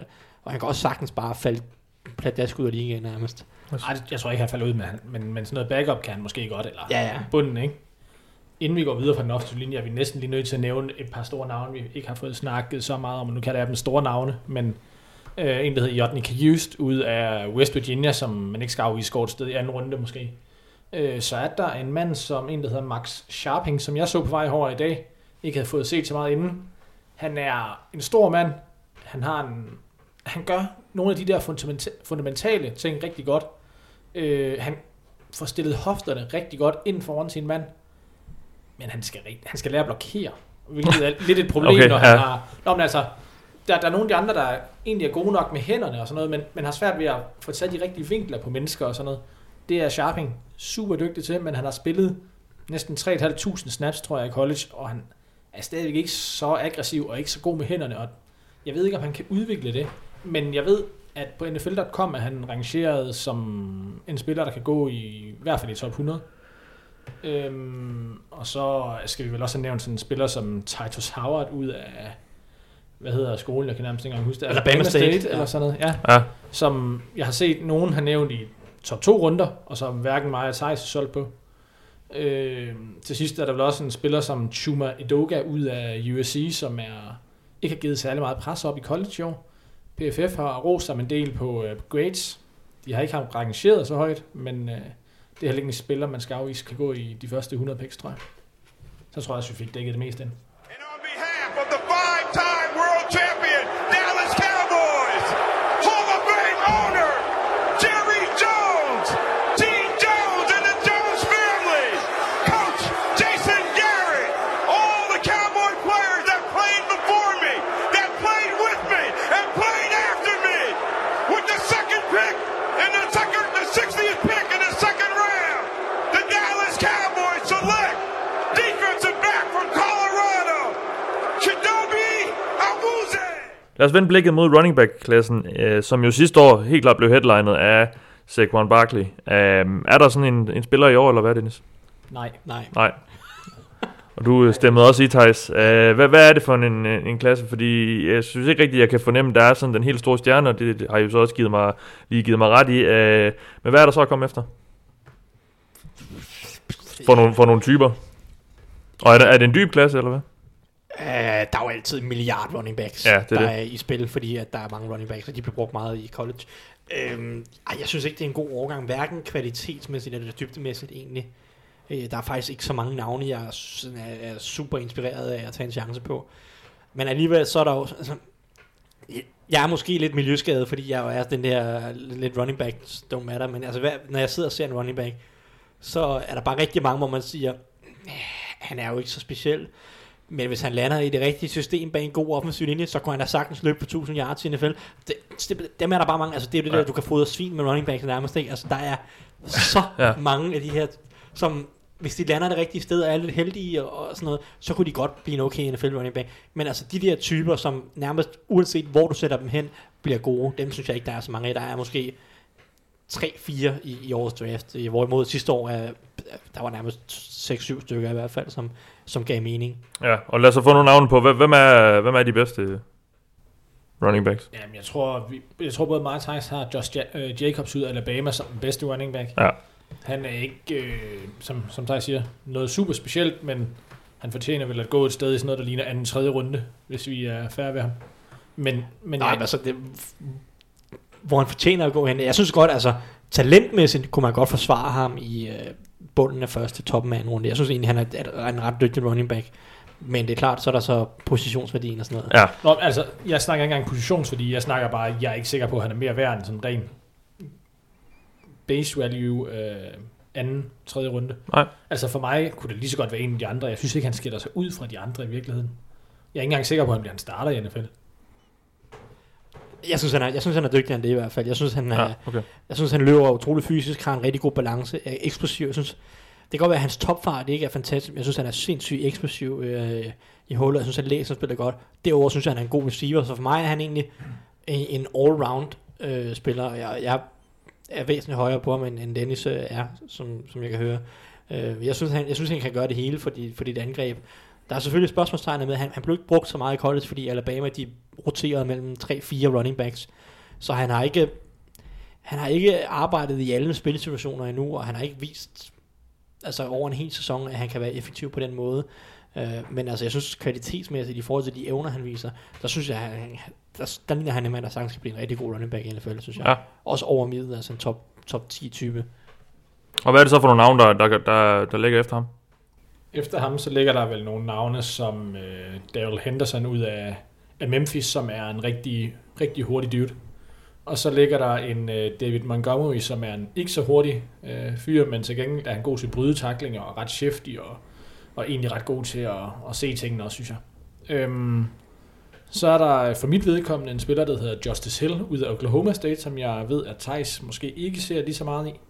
Men Nej. øh, hurtig type, i familie med Tyreek Hill, det hjælper altid. Ja, Øhm, ja. godt ryge i den familie. men, ja. øh, men øh, han, har ikke, han har slet ikke samme eksplosivitet som Tyreek Hill, men, men han er stadigvæk hurtig, og han har stadig noget eksplosivitet, og jeg kan godt se ham blive en ganske fin running back i NFL, og jeg har ham som tor efter øh, Josh Jacobs. Ja, Jeg tror, jeg har ham som nummer 11-12 stykker blandt running backs. okay. Der er vi ganske uenige. Jeg har David Montgomery som min toer, som Dennis også fik nævnt. Jeg synes, han er sindssygt dygtig mellem tackles. Øhm, utrolig hurtige fødder, virkelig gode fødder øh, mellem tackles. Det kan godt være, at han ikke har fart, men altså, som Dennis siger, han bryder rigtig mange taklinger, er utrolig dygtig til at bare at grinde yards ud. Altså, det, det er også noget... Øh, som man også må indse, altså jeg, jeg, øh, når jeg kigger på running backs, så min type running backs, det er de her lidt større, lidt tungere running backs, der kan gøre en masse arbejde mellem tackles. Der er nogen, der elsker øh, lidt, lidt mindre, lidt vævere running back typer, eller nogle af de her home run typer, altså Daryl Henderson, som Dennis nævnte fra Memphis, han er sådan en home run type, han er vanvittigt eksplosiv og hurtig, og hvis han først finder et hul, så stikker han bare af, så er der 70 yards touchdown, ikke? Men til gengæld så har han også en del løb, hvor han ikke rigtig får noget ud af det, synes jeg. Og det er ikke min type running back. Jeg kan meget bedre lide de her typer, som, som bare får 5 yards, og 5 yards, og 6 yards, og 7 yards øh, på hver spil, og, og, og undgår at, at tage 2 yards på et løb. Mm. Fordi øh, for mig er det den helt store killer, det er de der løb, hvor du får 0 yards og minus 1 yard. Generelt er det jo ineffektivt at løbe bolden, men for mig, altså, at, at tabe en yard på, lad os sige, 5-6 spil i løbet af en kamp, det gør bare rigtig ondt på dit angreb, synes jeg. Mm. Der, der, der, der ligger jeg bare en del mere værdi i en mand, der kan få 5 yards per løb i, altså hver gang, synes jeg.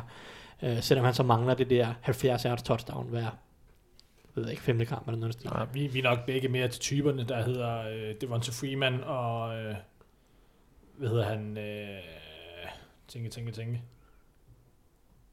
Jeg blankede lige et øjeblik.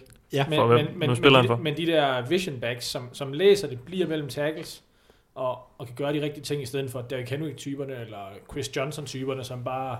Le'Veon Bell? Var det ham, du tænkte? Ja, Ja, også nej, Bell er egentlig også en type. Men han er jo faktisk også den, den kloge type, selvom han også er en relativt eksplosiv type.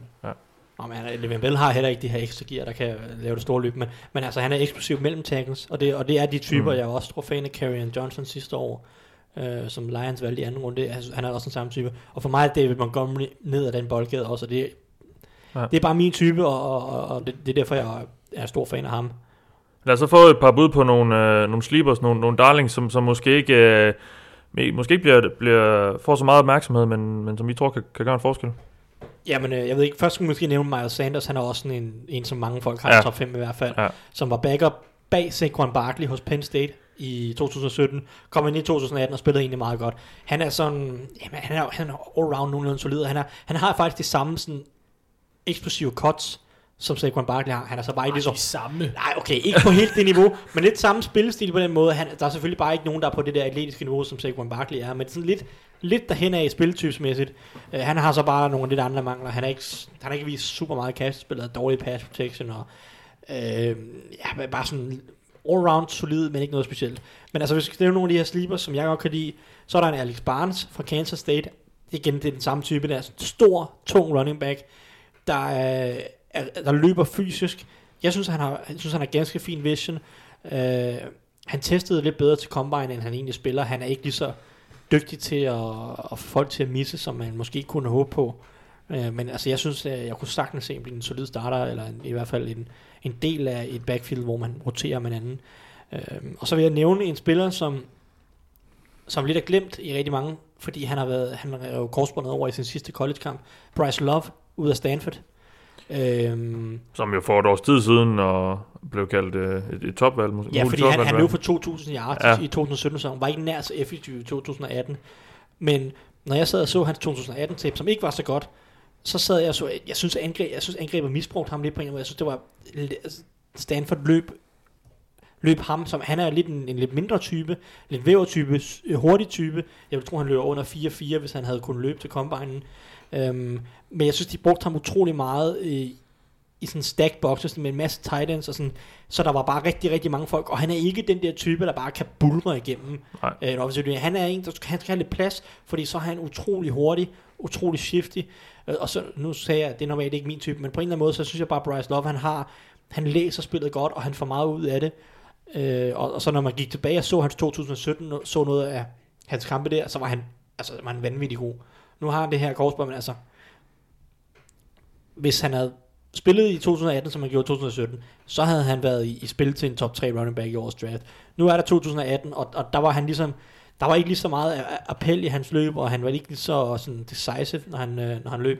Men jeg synes stadig, der er nogle rigtig, rigtig gode kvaliteter i ham. Som, altså, hvis han kan komme sig oven på den her korsbåndsskade, så tror jeg, han er en starter i NFL. Ja, jeg må jo så nævne Justice Hill igen, for han bliver jo ikke draftet formentlig i top 100, men, men for mig er det en mand i de senere runder, som er en rigtig god spiller. Ja.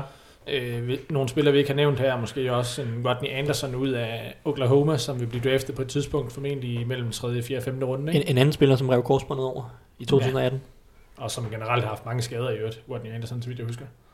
Øh, så Devin Singletary ud af Florida At- At- Atlantic hedder det vel, øhm, som han er sgu lidt en klumse running back, men han har alligevel bare brudt en del taklinger, i hvert fald ifølge PFF, og man kan også Nå, godt se altså, det, når han, man... han øh, bryder mange taklinger, det gør han. Men, men han, han ser bare lidt ukoordineret ud nogle gange, på en eller anden måde. Øhm, Ja, og, ja, altså, han er ikke ret atletisk, selvom altså, han, er, han, er, han, er, han er bedre lille, ikke? sådan 5-8 type, ikke? og Ja. han, er ikke, han er ikke stor på nogen måde, så han er ikke fysisk eller stærk, og han er heller ikke ret hurtig, så sådan, det, på papiret, der, er sådan, der burde han overhovedet ikke virke, men på en eller anden måde, så har han bare en naturlig feel for at bryde taklinger, og det gør ham spændende. Men jeg, synes, jeg tror bare, der er for mange huller i hans spil. Fordi han er heller ikke god i kastespillet. Han er overhovedet ikke brugt i kastespillet. Han er heller ikke god i pass protection. Så det eneste, han kan, det er, at han, han er ret god til at bryde taklinger. Men resten af hans spil er, er hullet efter min, i min optik. Mm. Så det er sådan lidt en, en, en spøjs spiller på en eller anden måde. Og jeg mener, jeg har lidt svært ved at placere ham. Og, generelt har jeg lidt svært med nogle af de her små running backs. Altså ja. Justice Hill er også en, en lille væver running back. Hvad- Singletary's problem er jo også lidt, det er fint nok at bryde takling, men hvis du ikke er atletisk nok til at komme væk derfra, så, så hjælper det dig ikke altid så meget, og slet ikke i NFL. Hvad synes vi om uh, muskelmonsteret Elijah øh, Holyfield? Muskelmonster. Ja, han er rimelig stor over ham. Okay, jeg husker ham bare som værende virkelig langsom. Ja, ja. Ja, Han er jo søn af Evander. Det er rigtigt. Ja. Og alene det gør jo, at han bør, bør draftes højt måske, vil, vil nogen sige. Men hvad, han, han gjorde ikke noget godt for sig selv ved, ved Combine. Det, det gik ikke uh, specielt hurtigt. og det var nærmest endnu værre til Pro Day bagefter. Ej, men, Ja. ja. jeg, jeg, må indrømme, øhm, at da jeg så ham første gang, der var jeg sådan, der, tro, der troede jeg egentlig, han var hurtig nok. Jeg ville troet, at han løb sådan 4-5-5 eller noget i den stil, hvilket er sådan gennemsnitligt for en NFL running back.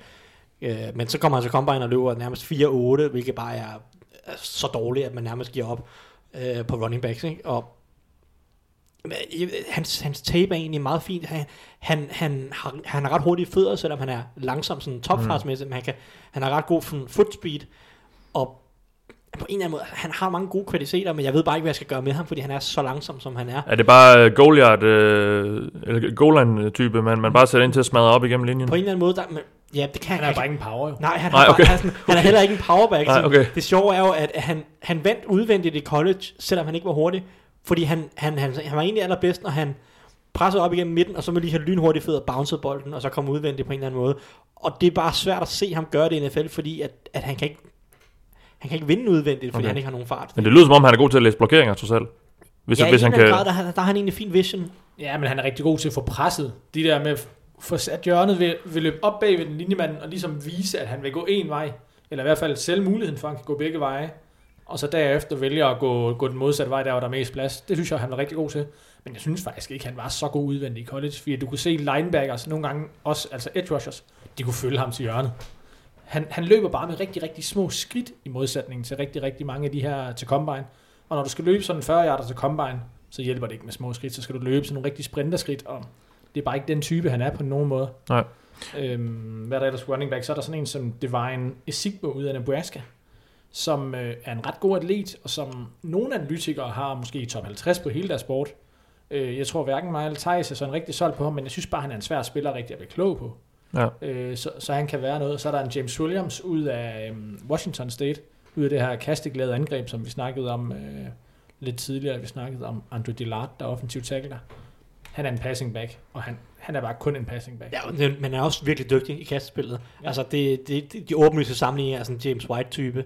Øh, og jeg, altså, jeg, jeg, jeg er høj på ham. Jeg synes, han er, synes, han er rigtig dygtig til det. Det er klart, han kan ikke løbe bolden ret meget i NFL. Det, nok, det vil ikke være effektivt, men altså, jeg synes, han har virkelig gode hænder, og han har en naturlig fil for ruterne, og han modsat mange andre running backs, når de griber bolden, han ved, hvad han skal gøre med det samme. Han er allerede bevæget, han er allerede i gang. Mange running backs, de griber bolden, så vender de rundt, og så kigger de, Nå, øh, hvad gør vi så nu? Nu har vi grebet bolden.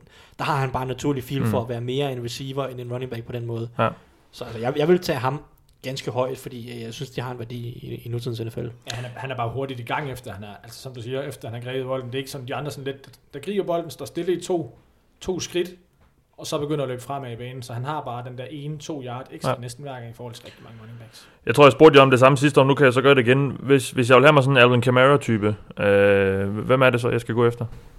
Jamen, altså, hvis du skal have dig Alvin Kamara-typen, så er det vel sådan noget, der ligner Elijah Holyfield, altså i forhold til... Også en, der, også, også, fødder, også, en, også, men, i forhold til balancen... også, en, der kan gøre sig, i- også en, der kan gøre sig i kastespil. Jeg tror ikke, du har... Ja, der er ikke rigtig den type, jeg vil sige. Jeg, Nej, jeg, okay. jeg, jeg, vil, Montgomery? nej, men han er ikke, jeg vil sige, at Josh Jacobs er det bedste bud, fordi Josh Jacobs er også en ret dygtig receiver. Uh, Montgomery kan også gribe bold, men han, han er bare ikke nær så eksplosiv i open, altså open space på den måde. Så jeg vil sige, Josh Jacobs er på en eller anden måde den, den bedste mulighed for at få sådan en, en lidt eksplosiv all-round back, men der er ikke en rigtig uh, Alvin Kamara-type i, i årets draft, synes jeg. Men, men det jeg mente med, med Montgomery, det jeg kaldte ham uh, Camaro, det var egentlig lige så meget hans kontaktbalance. Jamen, den, det, det er fair Øh, nok. Jeg synes, at Montgomery fordi- har den bedste Fordi balance at i når, år. du- når Camaro har en rigtig god balance, det er jo det, der gør ham ret god i NFL i virkeligheden. Og, og det er også det, jeg synes, der er lidt med Montgomery. Han har en, en ret god balance, når han bliver taklet. Det er også derfor, han bryder taklinger, som han gør. Så lad os... Jeg vil, jeg vil lige blive lidt i Camaros fordi lad os så sige, lad os, lad os så blive enige om, der ikke er en type som ham, men hvem- hvilken spiller kan så, ligesom ham, komme ind øh, lidt ud af ingenting, og fra, fra de lave runder, og, og have, have en impact ret hurtigt? For de lavere runde, på Camaro på Altså, tredje tre- i andet, ikke? Ej, var det ikke tredje? Jeg tror, det var i bunden anden, men det er også fint nok. Det kan også være, det var i tredje. Det kan godt være, jeg husker forkert. Men måske en, i hvert fald ikke øh, en, man havde, øh, som alle, alle, alles øjne var ret imod fra, fra starten af sæsonen. Hvem, hvem kan ligesom komme lidt ud af ingenting? Jamen altså, der var jo Rod, der er Rodney Anderson, som rev korsbåndet over. Ja. Han kunne godt, hvis han er klar på den, eller fra den skade, kunne han godt gå ind og være noget fra start af. Øhm, ellers, ja, hvem ved, altså, måske vil jeg sige, en Damian Harris kunne lave lidt larm, hvis han var heldig. Øh, running back også ud af Alabama, men ligesom Josh Jacobs, det var to af de running backs, der delte spilletiden der. Ja. Øhm, han er på en eller anden måde måske den klogeste running back. Han tager mange rigtig gode beslutninger. Øh, han, er, altså, han tager nærmest aldrig yards. Han finder altid en måde at få en eller to yards på mindst. Og så, kan, så har han også fart og atletiske evner til at lave lidt mere, hvis han får plads. Hans problem er, at han bryder ikke ret mange taklinger. Men i det rigtige system, hvor han på en eller anden måde får lidt plads, og han får lov til at lave en masse gode uh, reads, så kunne han godt gøre noget, fordi han er også en rimelig dygtig receiver. Så altså Damian Harris, hvis vi skal vælge sådan en, der bliver i hvert fald taget i, i tidligst tredje runde, så kunne han være en, fordi han, han på en eller anden måde er han rimelig komplet running back. Han bryder bare så få taklinger, at det er svært sådan rigtig at committe til at sige, at han bliver god. Okay. Men altså, han har egentlig mange fine øh, elementer i sit spil. Han er den kedeligste running back i hele draften. Jamen altså, han løber bare op i, han, han kunne lige så godt bare have bind for øjnene, bare løbe op i midten. To, Nej, tre jeg, jeg, jeg, synes, han, løb, jeg synes, han læser spillet fint. Nå jo, men det, altså, han skaber bare ingenting. Altså, ingenting.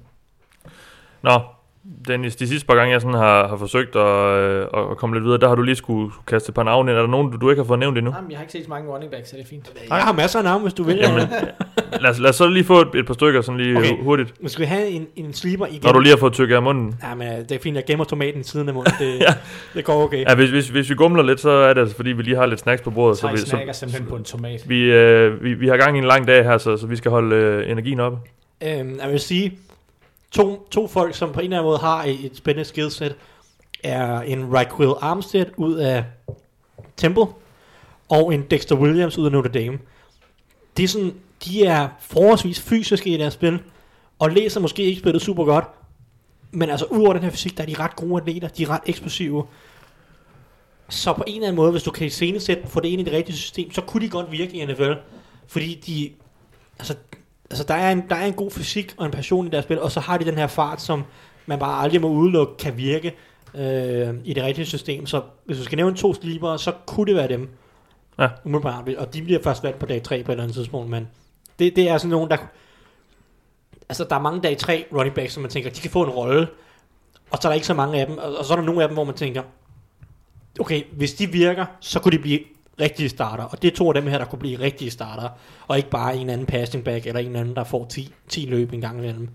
Øhm, de, de har sådan set skidesættet til at blive en rigtig god, de er der bare overhovedet ikke endnu.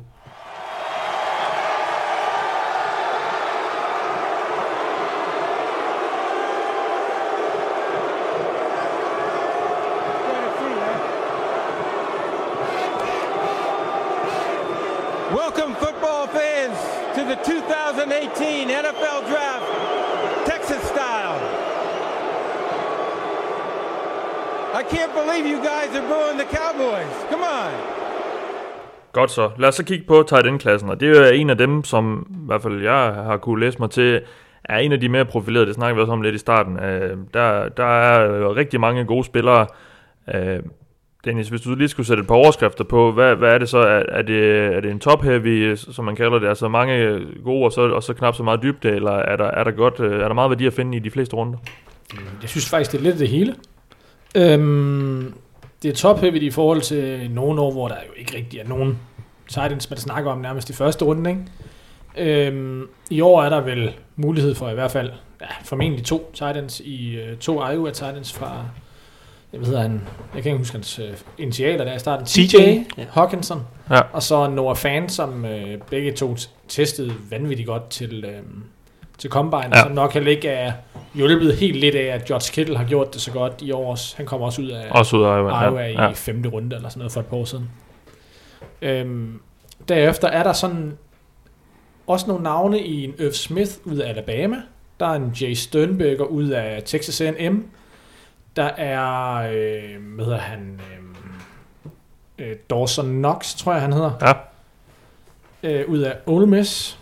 Så er der en Caden Smith ud af Stanford. Der er en rimelig atletisk Josh Oliver ud af San Jose State og en øhm, Dax Raymond ud af Utah State. Så en, alle de her spillere kan, kan jeg egentlig godt se gå hen og få en form for starter, eller tæt på starterrolle i NFL på et tidspunkt. Ja. Øhm, men Hawkinson og Noah Fant er nok de, de største navne. Også fordi, at man som tight end i NFL, der, der, der er en stor grå masse på et eller andet niveau øh, af Titans. Jeg ved ikke, hvor mange af jer, der spiller fantasy, men der er nogle gode Titans, og så derefter så er der bare en masse, der producerer 600 yards om året, plus minus. Øhm, og hvis man skal kunne bryde og være den her lidt fyldstarter, hvis man kan kalde det det, så skal du være en rigtig god atlet. Og det er Hawkinson, det er Norfant, Fant, det er Jay Stern- Sternberger, ikke, som både mig og Thijs ellers rigtig godt kan lide. Øh, det er Irv Smith ikke, ud af Alabama.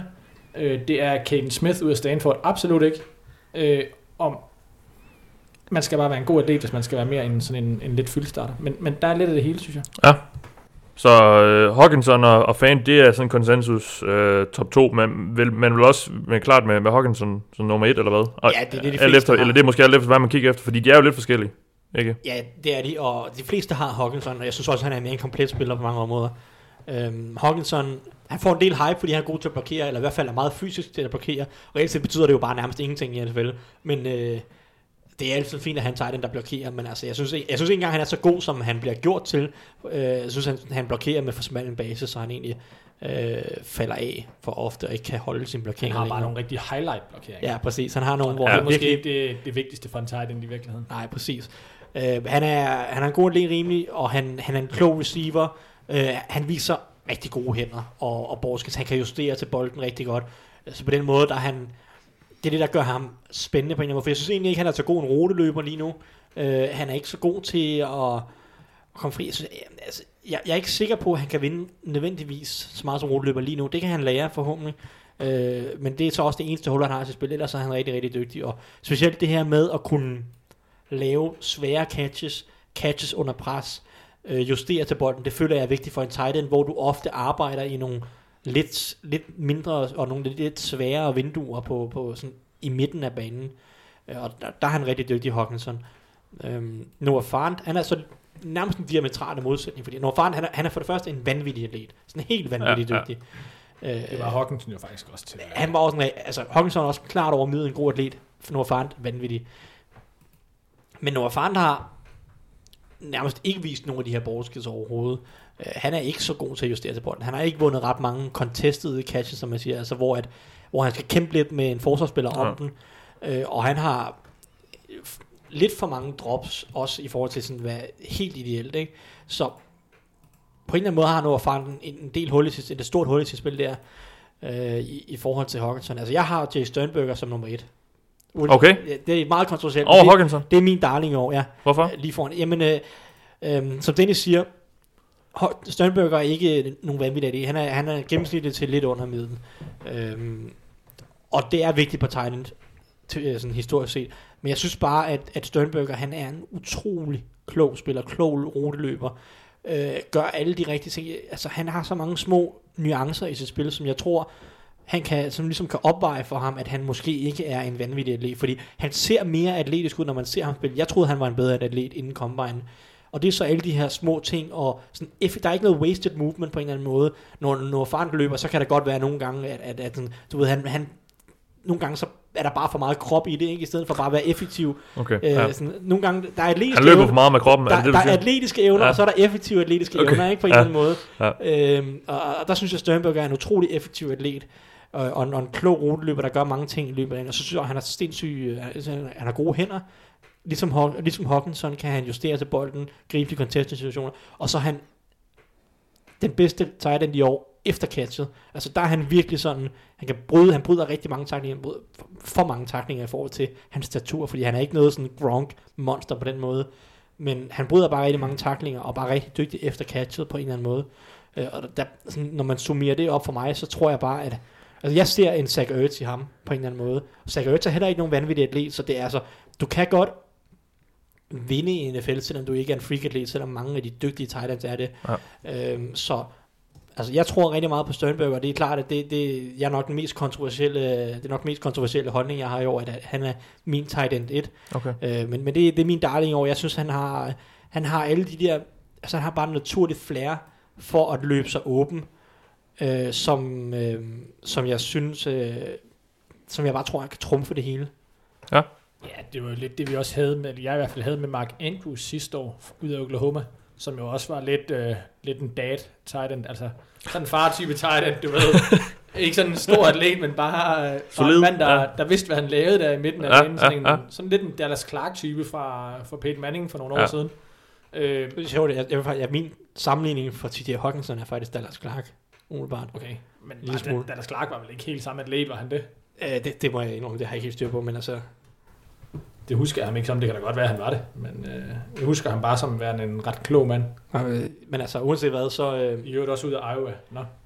ja, men altså uanset hvad, så hvis man skal sætte nogle sammenligninger på nogle af dem der, så, altså min sammenligning til Hawkinson er Dallas Clark, og Zach Ertz er til Jay Sternberger, fordi Ertz er også en, han vinder også på at være en rigtig, rigtig dygtig ruteløber. Mm. Øh, han, han er også en fin atlet, men han er ikke nogen topatlet som George Kittle og Rob Gronkowski og øh, Travis Kelce er nogle af de der typer. Ja. Øhm, jeg ved ikke helt, hvem Noah Fant egentlig øh, ligner mest i NFL. Jeg synes, fordi han er, så, han, han er jo lige på grænsen til at gå over til at være en receiver. Er det sådan noget Evan Ingram-agtigt, eller, eller hvad? Han blokerer bare meget bedre. Ja, Jeg han- synes, han at kan godt blokere. Fant er så dårlig til at blokere, som nogen gerne vil have ham Nej, gjort nej, til. men, men, men stadigvæk i hans spil er han jo stadig mere en receiver, altså den måde, han ligesom løber ruterne på. Jeg, jeg siger ikke, at han ikke kan blokere, fordi det er egentlig, det kan han egentlig godt, øh, men hans spillestil, der, der har han bare sådan, hans, hans bevægelser er bare lidt mere receiver-agtige end, end, end, end, end de fleste i hvert fald. Nu er Det er korrekt. Jeg Ja. prøver bare lige at komme i tanke om, hvem jeg, hvem jeg synes, han minder om. Men det kan jeg ikke lige. Det, jeg tænker bare, hvis man kigger på sådan nogle Titans, der blev draftet i anden runde de sidste par år, ikke? det er sådan nogle, du ved, øh, hvad er det, ham Chicago, øh, Titan hedder. Adam Shaheen, Ja, ud af et eller andet lille lorteskole, jeg heller ikke engang kan huske. Men jo, Ashland, tror jeg faktisk det hedder. Nå. Øhm, og de der typer, som bare var lidt store, synes, som jeg egentlig ikke synes var særlig gode, der synes jeg jo sådan en sådan en Norfan-type er meget, meget, meget, meget, meget, altså uendeligt meget bedre nærmest. Selvom at han er lidt mere receiver-type. Godt. Nu har vi fornævnt en række navne, Dennis. Hvem, tre øh, navne, mere eller mindre. ja, vi fik også nogen i, i starten med, ja. øh, med, med Irv Smith og, og Dawson Smith. Knox. Irv Smith, Og- og Caden. Smith, ja. Irv Smith, er sådan, som også mange er glade for. Han er sådan lidt en Jordan Reed-type. Lidt mindre, øh, rimelig hurtig, men ja, på en eller anden måde, så, så løber han egentlig også meget gode ruter og, og gør mange fine ting, men det er bare sådan, ja, ja, han er bare lidt lille og, og ikke sådan, ja, jeg ved ikke, hvad jeg skal sige om ham. Mm, Han gør det ikke rigtigt for mig, altså. Nej, men Han, han, jeg han kan er, heller ikke, han, altså, han er fin nok, men jeg er ikke sikker på, at jeg ikke heller vil vente en runde og så få Dawson Knox, eller Dex Raymond, eller Josh Oliver. det er jeg enig i, men der er bare mange, der ser altså Irv Smith som et, et top 50 valg. ikke? Mange ser ham også som en god blogger, det gør egentlig heller ikke. Nej, det er Nej. han ikke, det er enig. Det, det kan han ikke få noget af. Men, Lad, lad mig lige høre, hvem har, hvem har mest potentiale i, øh, i den her klasse? Hvem har mest... Øh, Det har Noah Fant vel i okay. kvæg sin vanvittige atletiske evner. Ja. Ja. ja. Må jeg må nævne et sleeper-navn til det? Så, ja. så er det Josh Oliver ud af San Jose State. Ja. Fordi han er også vanvittig atletisk og også en stor. For mig er han lidt øh, Tyler Eifert-agtigt på en eller anden måde. Fordi han har et utroligt stort catchframe, og han er faktisk dygtig til at justere til bolden i luften. Øh, lige nu er han lidt et, noget rod som ruteløber, og det kan være, at han kan lære det. Ja, en, han er meget dårlig til at løbe rute. Han er Ja. nok den dårligste af dem, jeg har Okay. set. Jeg har set en 13 tight ends eller noget. Um, men han har bare, han har bare nogle, nogle naturlige ball skills og nogle atletiske evner, noget størrelse, som på en eller anden måde gør, at han også godt kunne blive altså sådan en rigtig touchdown-maskine på en eller anden måde. Rigtig fine hænder. Ja, men altså, han er virkelig dygtig ball skills, han er virkelig dygtig i hænder og dygtig til at justere til den og gribe contested situationer, øh, selvom at, at, at han spillede for et college, hvor quarterbacken øh, kunne spille i den danske liga, ikke? Altså, Så dårligt synes jeg faktisk ikke, han var. Jeg tænkte faktisk lige, jeg, jeg så ham på vej herover i dag, og tænkte, okay, nu skal vi til at se sådan en rigtig dårlig quarterback. Men jeg synes faktisk ikke, han var så ringe, som jeg nogle gange har set sådan en eller anden quarterback fra Nevada, eller et eller andet. Være. Nej. Hvem er, mest, øh, hvem er sådan mest NFL-klar øh, plug-and-play-spiller i den her gruppe? Det er nok TJ Hawkins. ja, det må det være, Okay. Ja. trods alt. Er der flere navne, vi lige skal have nævnt? Jeg ved ikke, om jeg, jeg fik nævnt Caden Smith. Mange af de andre, vi har nævnt her, har været nogle ret atletiske typer. Øh, Jay Sternberg og Smith måske ikke super atletiske, men Caden Smith ud af Stanford er nok den dårligste af de her øh, spillere atletisk, som vi indtil videre har nævnt. Ja. Han er ikke så god til at komme af de fysiske ting på linjen heller, men hans hænder er bare ultra solide, og han er bare, altså, han er sådan en rigtig klassisk øh, anden tight end, som bare griber det, der bliver kastet til ham. Ja. Han, han bryder ikke så mange taklinger, han er bare, um, han, han virker klog for mig, og um, med gode hænder. Og hvis vi skal nævne nogle, øh, lige sådan tre navne her i bunden, så er det så noget Foster Moreau, som testede godt til Combine, så vidt jeg husker det.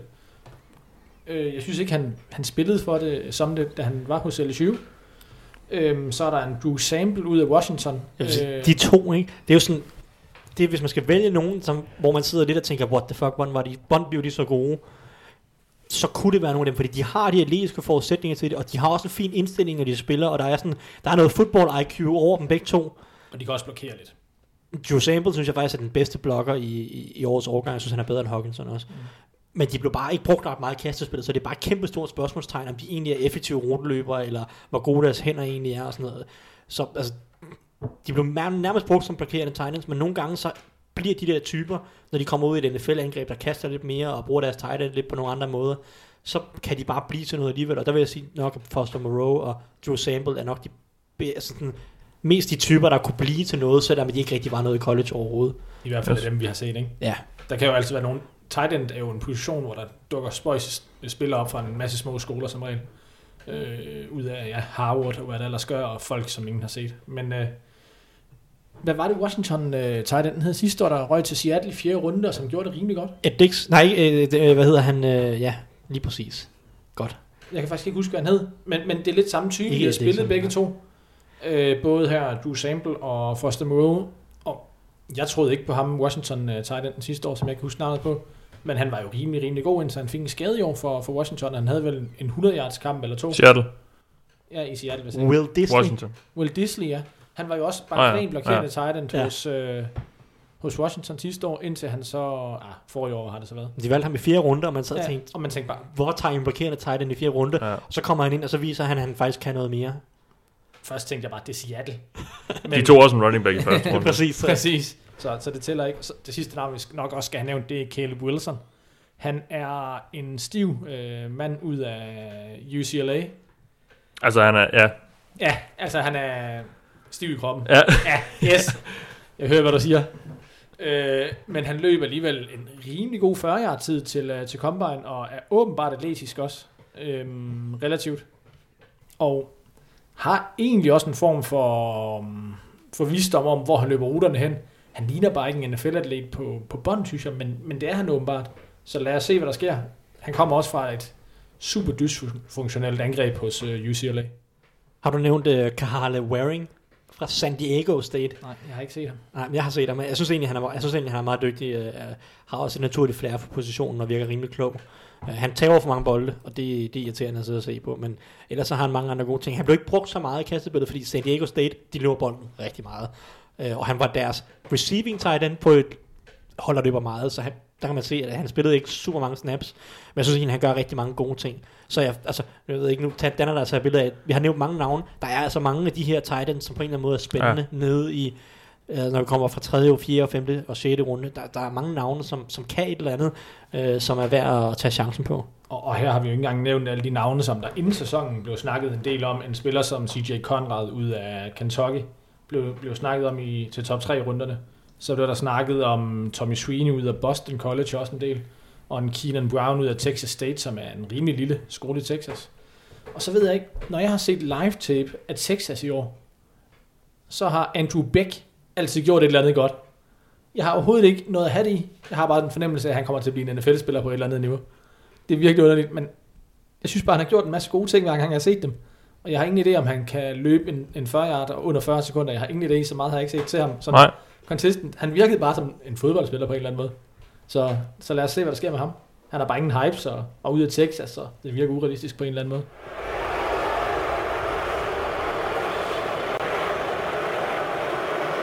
With the first pick in the 2018 NFL Draft, the Cleveland Browns select Baker Mayfield. Wow. Quarterback, Oklahoma. It is Baker Mayfield. Lad os så runde angrebet af med at kigge på årets receiverklasse. Og øh, hvad, øh, hvad, hvad skal vi synes om den, Thijs? Hvad, er, der, er der mange stjerner hente i den, eller hvad er, hvad er overskriften? Måske. Det er, Okay, det, ja. altså, receiver-positionen er jo lidt noget råd ofte, og det er, jeg vil sige, sammen med cornerback-positionen nok den, der er mest afhængig af det system, og den rolle, du gerne vil have en spiller til. Fordi Ja. der er så mange forskellige receiver, de kan alle mulige mærkelige ting, og en ting, og så kan de ikke noget andet og sådan noget. Så det handler meget om, hvad er det, for, hvad, hvad er det du mangler, hvad er det dit hold mangler. Og på en eller anden måde, så afspejler de forskellige draft-eksperter og draft-nørder og sådan noget, deres positionsrangeringer afspejler også det. Jeg tror, at hvis man kigger på en top 5 rangliste fra på tværs af alle de der draft-eksperter, så vil der nok være jamen altså 20-25 navne i de der top 5. Der er så mange typer, som forskellige typer, som folk de falder for, så kan de lige pludselig lige ind en kvalitet rigtig meget, og, og ser, at, at den der kvalitet kan, kan han bruge til et eller andet. Men altså i virkeligheden, så er det bare spillere, som har, typisk har en eller to styrker og en eller to svagheder, og så er det bare spørgsmål, om du kan sætte dem ind i et system, som, som fremhæver deres styrker, og ikke rigtig har brug for deres svagheder på en eller anden måde. Øh, Sådan er der i hvert fald mange af typerne, føler jeg, der er, i, specielt i årets draft. Der er ikke den her, den her type, som du bare nærmest skal smide ind på et angreb, og så nærmest uanset hvad han gør, så bliver han god. Altså de her Julio Jones-typer, mm. som har været nogle gange i draften, som går i top 10, hvor man bare, altså, han er bare god. Det er der ikke rigtig i år. Det er sådan lidt en, en god blanding af forskellige mærkelige typer, og så må man se, om man kan finde noget, man kan lide. Yes. Dennis? Ja, og der er jo også det her om, wide receiver i, i college. Der er en del af dem, der bare kun løber dybt, eller løber en eller anden form for rute, hvor de løber to-tre ruter. Og det gør man bare rigtig sjældent i NFL. Ja. Corey Coleman kom ud af Baylor for nogle år siden. Blev aldrig til noget, selvom han var atlet, atletisk og greb for en, for en masse yards, fordi han spiller over for, for cornerback til college, som løber meget langsommere end ham, og dermed bare bliver øh, udstillet gang på gang. Det samme sker bare ikke i NFL, hvor der er så mange andre dygtige spillere. Der er også nogle wide receiver jo i college, der falder helt igennem, fordi de spiller med øh, quarterbacks fra den danske liga, var jeg ved at sige. øh, Ja. Hvor de spiller mod NFL-hold, eller NFL-spillere nogle gange, og så har de jo ikke en chance. De får ikke bolden. Øh, og det afspejler det meget, men for at komme tilbage til egentlig årets draft, undskyld, så, øh, så, øh, så var, havde vi det her lille spørgsmål. Hvem synes I er bedst, og hvorfor? Og der er simpelthen lavet en rangering, der hedder 1 ingen, 2 ingen, Okay, 3 ingen, og så som nummer 4, der er 5 mand. Okay. Altså, Ja. fordi det, det er bare et miskmask. Øhm, jeg tror ikke, der er nogen af os, der ved, hvem der bliver draftet først.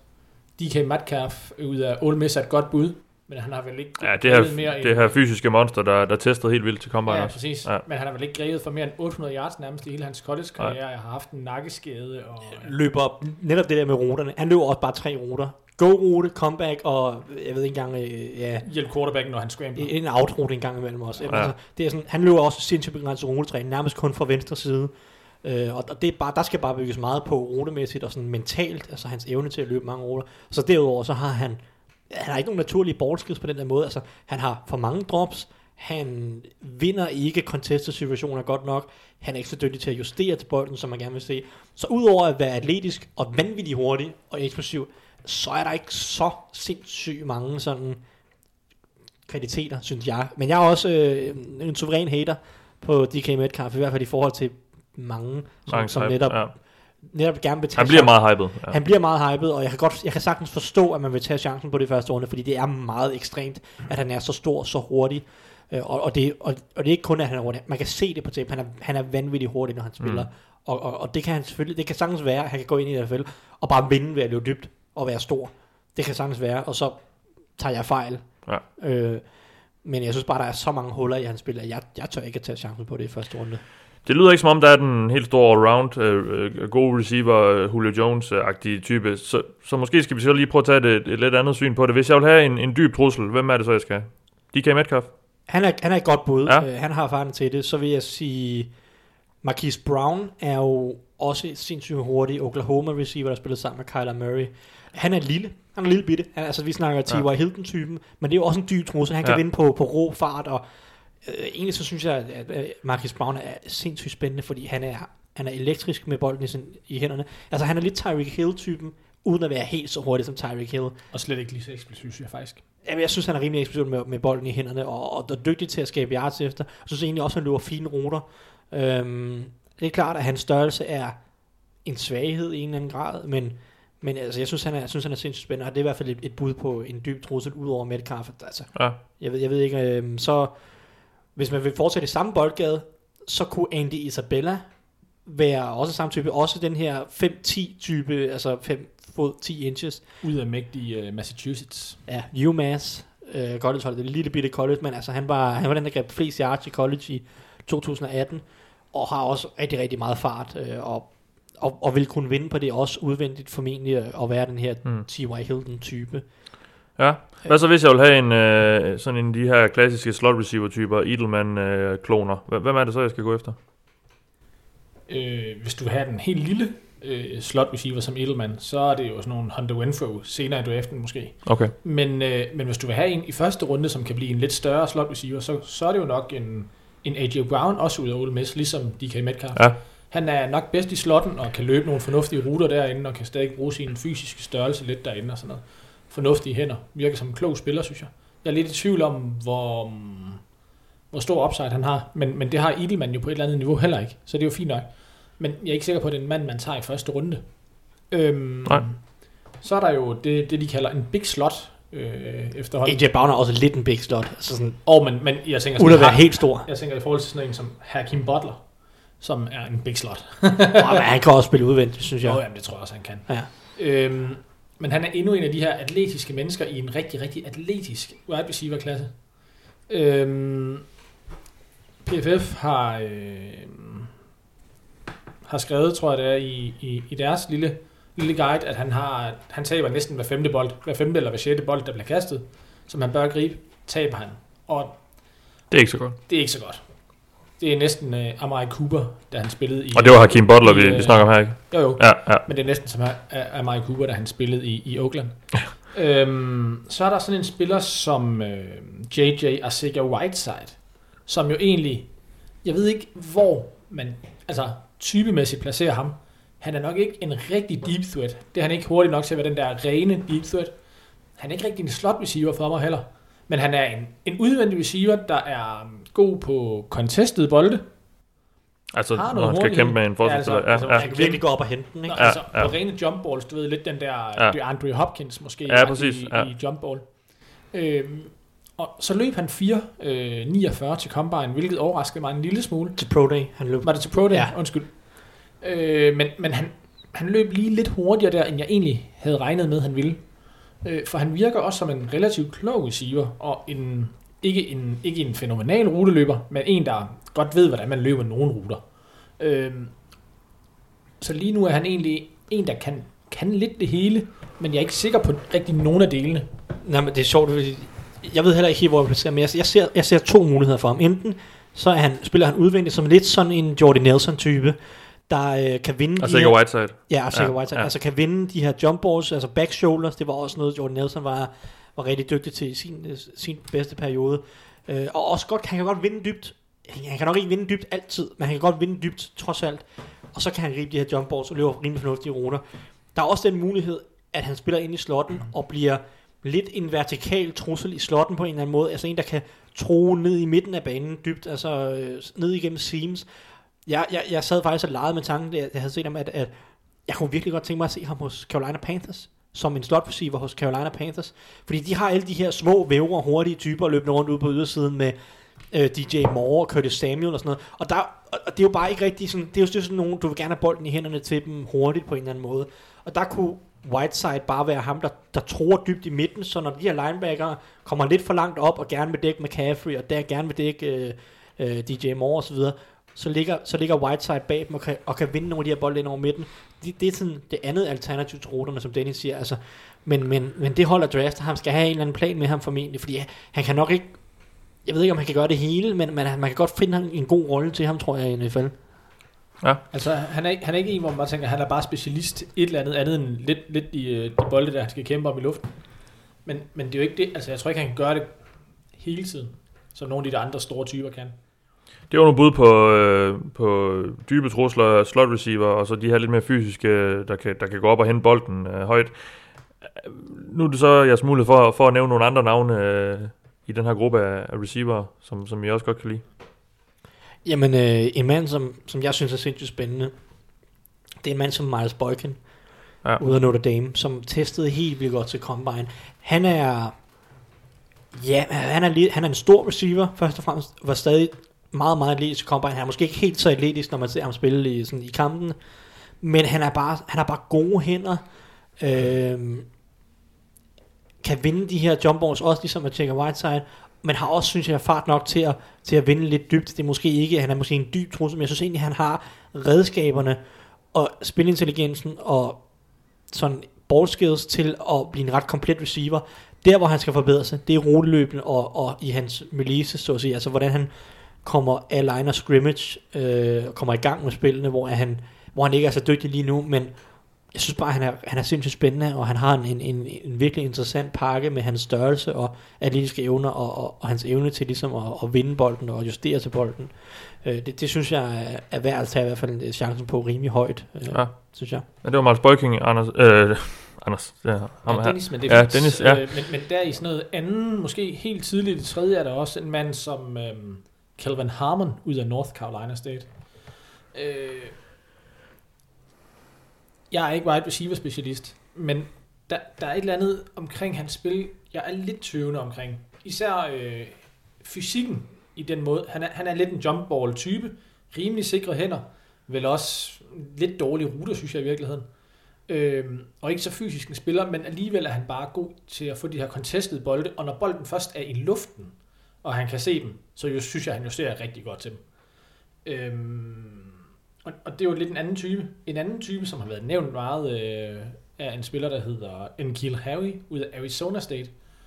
Det er ikke øh, min favorit, og det er nok heller ikke Thijs' favorit, ved jeg.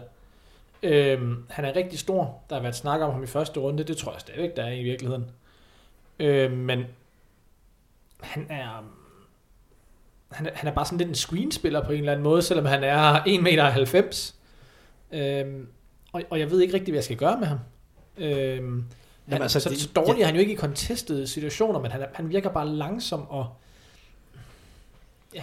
Jamen altså, jeg, jeg er jo enig med dig, jeg er heller ikke hans største fan overhovedet, men Jamen altså, fordi han, han laver nogle, nogle, nogle spe, virkelig spektakulære ting indimellem. Altså nogle af de her contested situationer, som Dennis også snakker med. Han laver nogle virkelig spektakulære catches, man sidder og tænker, what? Altså sådan, det, det er Andre Hopkins-agtigt, ikke? Men som Dennis også siger, han virker langsom. Hans ruter er ikke skarpe overhovedet. Øhm, han, det sjove er, at han laver nogle af de her spektakulære catches, men han har også nogle drops, hvor han, man tænker, altså, lad dog være. Så altså, det er sådan, han, er, han er bare ikke sådan, han, han har ikke en kvalitet lige nu, som jeg synes, han kan vinde på. Uh, han kan lave nogle spektakulære ting, han kan lave nogle gode ting, og som Dennis siger, han er rimelig god efter catchet, af en eller anden grund, selvom man mm. ikke er hurtig. Uh, men han må bare have et naturligt flere for at få folk til at misse. Men der er bare der er mange, mange ting, der skal lægges på. Jeg tror, i NFL vil jeg bruge ham som slot receiver, altså netop som sådan en big slot, mm. fordi at han, han virker egentlig til at have mere quickness, end han har fart, eller man skal sige, han er, han er lidt dygtigere til at skifte retning hurtigt, med et hurtigt fodskifte, end at være hurtig over en, en længere distance. Og det tror jeg vil passe bedre til slotten, hvor han så forhåbentlig kan lægge lidt mere stabilitet på, kan blive en bedre ruteløber, og så måske kan netop blive en, altså vinde de her contested situationer hen over midten. Øh, det tror jeg er, hvor jeg vil prøve ham af først i NFL i hvert fald. Øh, men, men jeg må indrømme, at jeg har også, jeg har også lidt svært ved at se, hvor, jeg, hvor han helt præcis kan vinde consistently i NFL. Ja. Vi er glade for, for de der big slots. Ja, der er bare mange store øh, store receiver i, øh, i års, altså høje, høje receiver eller hurtige receiver, ikke? Ja. Øhm, Flere, vi skal have nævnt. Jamen, altså, Jeg vil- vi har vel en håndfuld mere, egentlig, vi, Ja, vi vi skal kan have nævnt. der er så mange receiver. Jamen, altså, jeg vil, en af mine sleeper, det er Deontay Johnson ude af Toledo, Ja. som er... Jeg har ikke engang set ham. Nej, du har ikke set ham, men, men altså, han, har, han er sjov, fordi han er ikke super atletisk, han er ikke ret stor, men han har bare et virkelig naturligt flat. Det er lidt sådan, det, det, det er lidt et Jay Sternberger crush for mig her, hvis man hører uh, tight end-delen. Øhm, Har du ham lige så højt? Nej, ikke lige så højt. Ikke, trods alt ikke. Men han har bare en naturlig flair for at løbe ruter og for at, at, at blive fri og, og for at spille positionen, for at spille wide receiver positionen. Der er, men det kan også være, at jeg er, det er fordi, jeg er lidt en brændt Steelers mand, men der er bare en lidt Antonio Brown over den måde, han, han bevæger sig. Han kan selvfølgelig ikke blive så god, det vil være fuldstændig urealistisk, men altså den måde, han bare, selvom han er lille, formår at vinde som ruteløber på, med alle de her lækre små nuancer og små push-offs, øh, alle de her små detaljer, som, som jeg synes er så lækre, dem synes jeg, han, han, han kan i, i, i nærmest i, i højere grad end, end alle andre receiver i, i det her års årgang. Og hvis man ser noget af hans, nogle af hans 2017-kampe, så er det, altså, så er, det, så er han vanvittig god, synes jeg. Så, så havde han formentlig gået i anden runde, hvis han gjorde det i 2018. Øh, det gjorde han så ikke, så han, han, han er lidt, lavere. Men jeg synes, Ja. ja. han, er, han er nok en af mine sleeper. Jeg synes, han er, han har bare rigtig mange gode ting i sit spil, selvom at han ikke er stor og ikke er hurtig, men altså, det er bare sådan, spilintelligensen og receiverintelligensen, som jeg, som jeg synes virker meget høj. Vi skal have nævnt nogle flere af de her, der kommer til at gå i top 100 formentlig. Sådan en Riley Ridley ud af Georgia, som er en ret god ruteløber. Og Riley har- Ridley. Riley Ridley, ja. Riley. Jeg, jeg kan ikke sige de der her, det ved du godt. Riley Ridley, hvis det er det, du gerne vil have, ikke? Ja, ja, ja. Men, ja. øh, men hans, øh, han har jo en bror, der hedder Calvin Ridley, som Ja. spiller i, øh, Atlanta. i Atlanta. Ja. Øh, som gik i første runde 19, eller sådan noget, blev han valgt sidste år, tror jeg. Det gjorde det meget godt, ja. Tror jeg. Øh, det var ikke helt 19, men, men ja. okay. I første runde i hvert fald. I første runde, ja. Øh, af Atlanta. Han er der, og han skulle være en god ruteløber. Øh, jeg synes også, han er en fin ruteløber, men ikke noget specielt sådan generelt. Øhm, så er der øhm, en spiller som øhm, Stanley Morgan Jr. ud af Nebraska, som også er en god ruteløber, men som jeg måske ikke er så høj på, selvom han er en god ruteløber. Øh, hos Nebraska havde de et lidt generelt dårligt offense, og de havde en tendens til at bruge en anden receiver på deres hold øh, lige så meget. En, der hedder J.D. Sti- J.D. Spielman, fordi han var noget mere atletisk, og det, det gør aldrig noget godt for mig, når man ikke er et receiver på et dårligt angreb. Jeg vil også lige, jeg vil nævne Debo Samuel, øh, som jeg tror, Ja. vi overhovedet ikke har snakket om. Øh, en receiver ud af, du skal se mig om, hvad, øh, South Carolina. South Carolina må det være, ja. Yes. Øhm, som er, han er lidt en Golden Tate. Altså Dennis, første gang han så ham, så tror du kaldte ham, øh, han er jo nærmest en running back. Øh, han er lidt Golden Tate-agtig på den måde, at han er, han, er lidt, han er lidt lav, men han er virkelig tæt bygget. Og så greb han utrolig mange screens og swing passes og alt muligt college, hvor han bare skulle skabe noget efter catchet. Og det er han også ret dygtig til. Øh, og han løber lidt som en running back, øh, og sådan bouncer lidt på kontakten i forhold til mange receiver, som øh, de slæver bare folk med sig, men mm. han hvis den sænker skuldrene lidt mere. Øhm, og jeg vil nok også sige, at han er nok også en slot receiver i NFL, tror jeg, der kan arbejde midten af banen. Jeg synes bare ikke, at han er så god en ruteløber, som nogen gør ham til. Jeg synes, han, han løber en rigtig god slant, men jeg har, jeg har nærmest ikke set ham minde på andre ruter end det i, i, i, i college. Så jeg synes ikke, at han helt er så komplet, men, men han er en interessant spiller, hvis du kan få ham ind i den her Golden Tate-rute, øh, sådan, eller type rolle. Øh, så, så synes jeg, at han, han trods alt kan nogle ting, fordi han er ret god efter catch og har okay fart. Øh, så han er, han, er, han er lidt interessant på en eller anden måde, men, men jeg, kan, ikke- jeg kan ikke helt commit til at at sådan, synes, han er, er rigtig god. Nej. Lad os lige slutte af her med... Øh, okay, ja. Ja, det må vi nok... Ja, det er rigtigt. Han har nærmest glemt ham, fordi han ikke er receiver. Ja. ja. Hvad er han for en type? Han er en running back, nej, øhm, han er en, en wide receiver, der spiller for Ohio, eller spillede for Ohio State, som nærmest bare løb drag router øh, på 90%, og ellers bare fik bolden, inden han crossede, øh, krydsede line of scrimmage. Dragrute, det er, det er to yards frem og så på tværs. Ja, Ja. ja. Det er faktisk bare på tværs. ja, ja. nærmest. Et skridt fremad på tværs, ja. Ja. Men, men, men jeg tror, Thijs har en... Kan du huske statistikken, du havde læst på ham? Var det, Ja, men at han har grebet i, i college to bolde, øh, hvor bolden fløj længere end 20 yards i luften. Okay. Så Ja. altså, han, han greb kun screens og de her dragruter og sådan. Uh, altså, han, han, og alligevel havde han omkring de der 1000 yards hver år, ikke? Ja, ja. Altså, han, fik bare, han fik bare fodret bolden til de her... Fordi han er sindssygt hurtig. Det var ham, der løb... Øh, jeg tror, han løb 4.31 til Mm. combinen. Øh, og så Ohio State, de kørte deres system. Det var bare, giv ham bolden, få ham til at skabe Ja. noget. Og vi ser jo meget af de her hvad hedder det, knap så dybe øh, krydsende ruter i, i NFL nu om dagen, synes jeg. Helt sikkert, og, og altså håbet er jo, at han, han kan gøre lidt det samme som Tyreek Hill på en eller anden måde. Fordi Tyreek Hill, da han kom ind i ligaen, var han jo heller ikke en poleret receiver. Han blev mm. også brugt som gadget-spiller det første år, og så lagde han mere på. Det er jo håbet, at man kan gøre det samme med P- Paris Campbell. For mig dog, jeg synes ikke, der er et... Øh, jeg synes, jeg synes ikke, Paris Campbell har lige så gode... Øh, han er ikke lige så god efter catchen som Tyreek Hill, var han er ikke lige så eksplosiv på den måde. Og han er ikke lige så, han har ikke lige så naturligt et flair for at ligesom hverken at løbe ruter eller arbejde i, sådan, i space. Og jeg synes også, at hans, hans hænder er, er lidt suspekte. Jeg, jeg Okay, stoler ikke ja. super meget på, at han kan blive til mere end bare den her gadget receiver. Nej. Øhm, så, men altså lige nu er han en gadget receiver. Der, han kommer sikkert til at blive valgt i top 50, fordi folk de ser ham, jamen lad os gøre ham til Tyreek Hill. Lad, ham, lad os udvikle ham fra en gadget-spiller til en rigtig receiver. Øh, om det lykkes, det ved jeg så ikke. Det tror jeg ikke personligt på. Men altså, det er det holdene ser, og, og det kan sagtens altså gøre, hvis, hvis han hvis han har den rigtige øh, ja, indstilling til det, og, og det rigtige ja. talent for at løbe ruter og sådan noget. Jeg sad lige og slog en lille statistik op på ham her. Han har grebet 91 bolde i 2018 for øh, 1071 yards, hvor 809 af dem var jack yards. Altså yards efter, han har grebet bolden. Ja, ja, ja. det betyder, at han i gennemsnit greb bolden 2,87 yards væk fra line of scrimmage. Ja. Det er eddermuk ikke meget. Det er det ikke. Det her, det lyder som en meget øh, divers gruppe af receiver. Hvem er det, vi om to-tre år kigger tilbage på, og så siger, han, han, var, han var stjernen? Og hvad- ham der er stjernen, altså jeg har jo AJ Brown øverst som min Ja. ja. receiver, men han er nok ikke stjernen, det er fordi, jeg, jeg er ret overbevist om, at AJ Brown, han bliver en stensikker, at, at worst wide receiver 2 i NFL, Okay. der griber 800 yards per sæson. Øh, 800-900 yards, og det siger måske også noget om resten af årgangen, at jeg ikke har nogen over ham. Øh, men jeg er ret sikker på, at han kan gribe 800-900 yards hver sæson, og måske kan han blive endnu bedre og gribe 1200 eller 1300, hvad ved jeg. Ja. Øhm, den store stjerne, dem der kan blive det, det er nok mest DK Metcalf eller Hakim Butler, eller måske Marquise Brown også. Altså det er de her, der, der altså Marquise Brown har noget x-faktor, fordi han er så hurtig og så dygtig med, med, med, med bolden i hænderne, synes jeg. Han kan virkelig lave, altså lave nogle spil øh, ud, af lidt ingenting, og, og samtidig vinde dybt. DK Metcalf kan være den store stjerne, fordi han bare er et atletisk freak. Ja. Øh, og Hakim Butler er jo også super atletisk. Han er endnu højere end DK Metcalf. Ikke lige så hurtig, men stadig ret atletisk.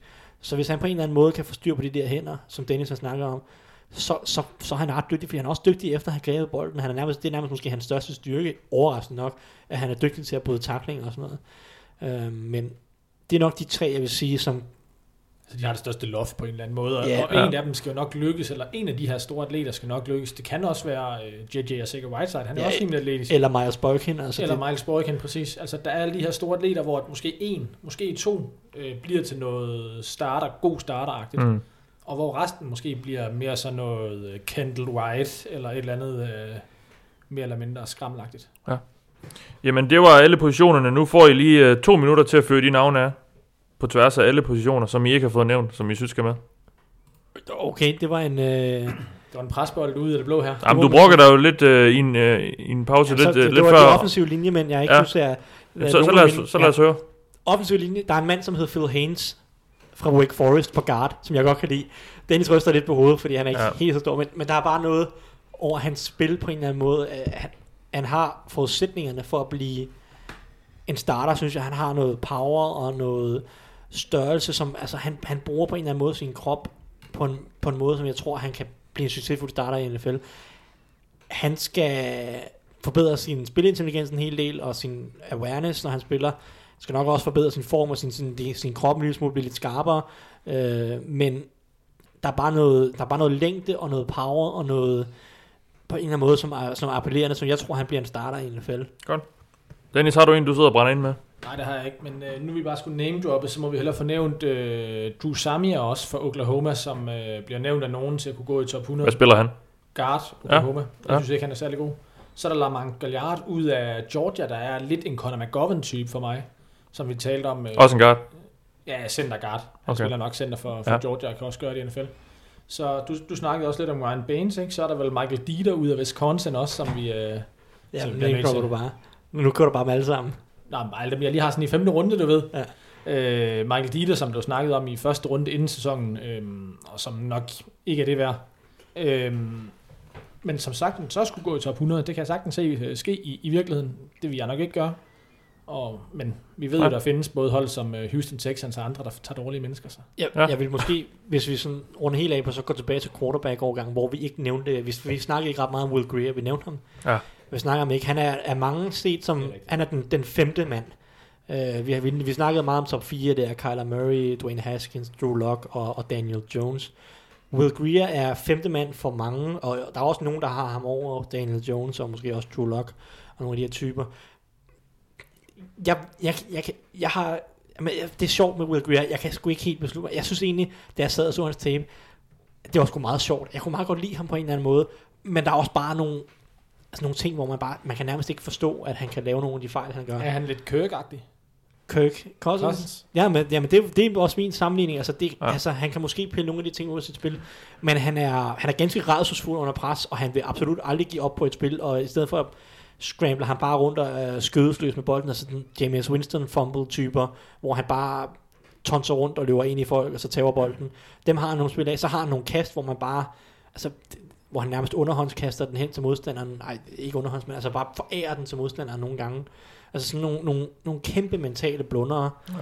Ja. Øh, men så har han også bare perioder af sit spil, hvor han bare er i rytme og leverer nogle rigtig gode kast. Har noget, han har noget rigtig godt touch på sin kast, selvom han måske ikke er den, har den stærkeste arm. Øh, så på en eller anden måde, så er der bare noget rigtig appellerende ved ham, som, som godt kunne blive til en starter. Men der er også bare nogle ting, hvor man sidder og tænker, "Ja, men, øh, det, det, det giver bare ikke mening, altså nogle mm. af de ting, han laver.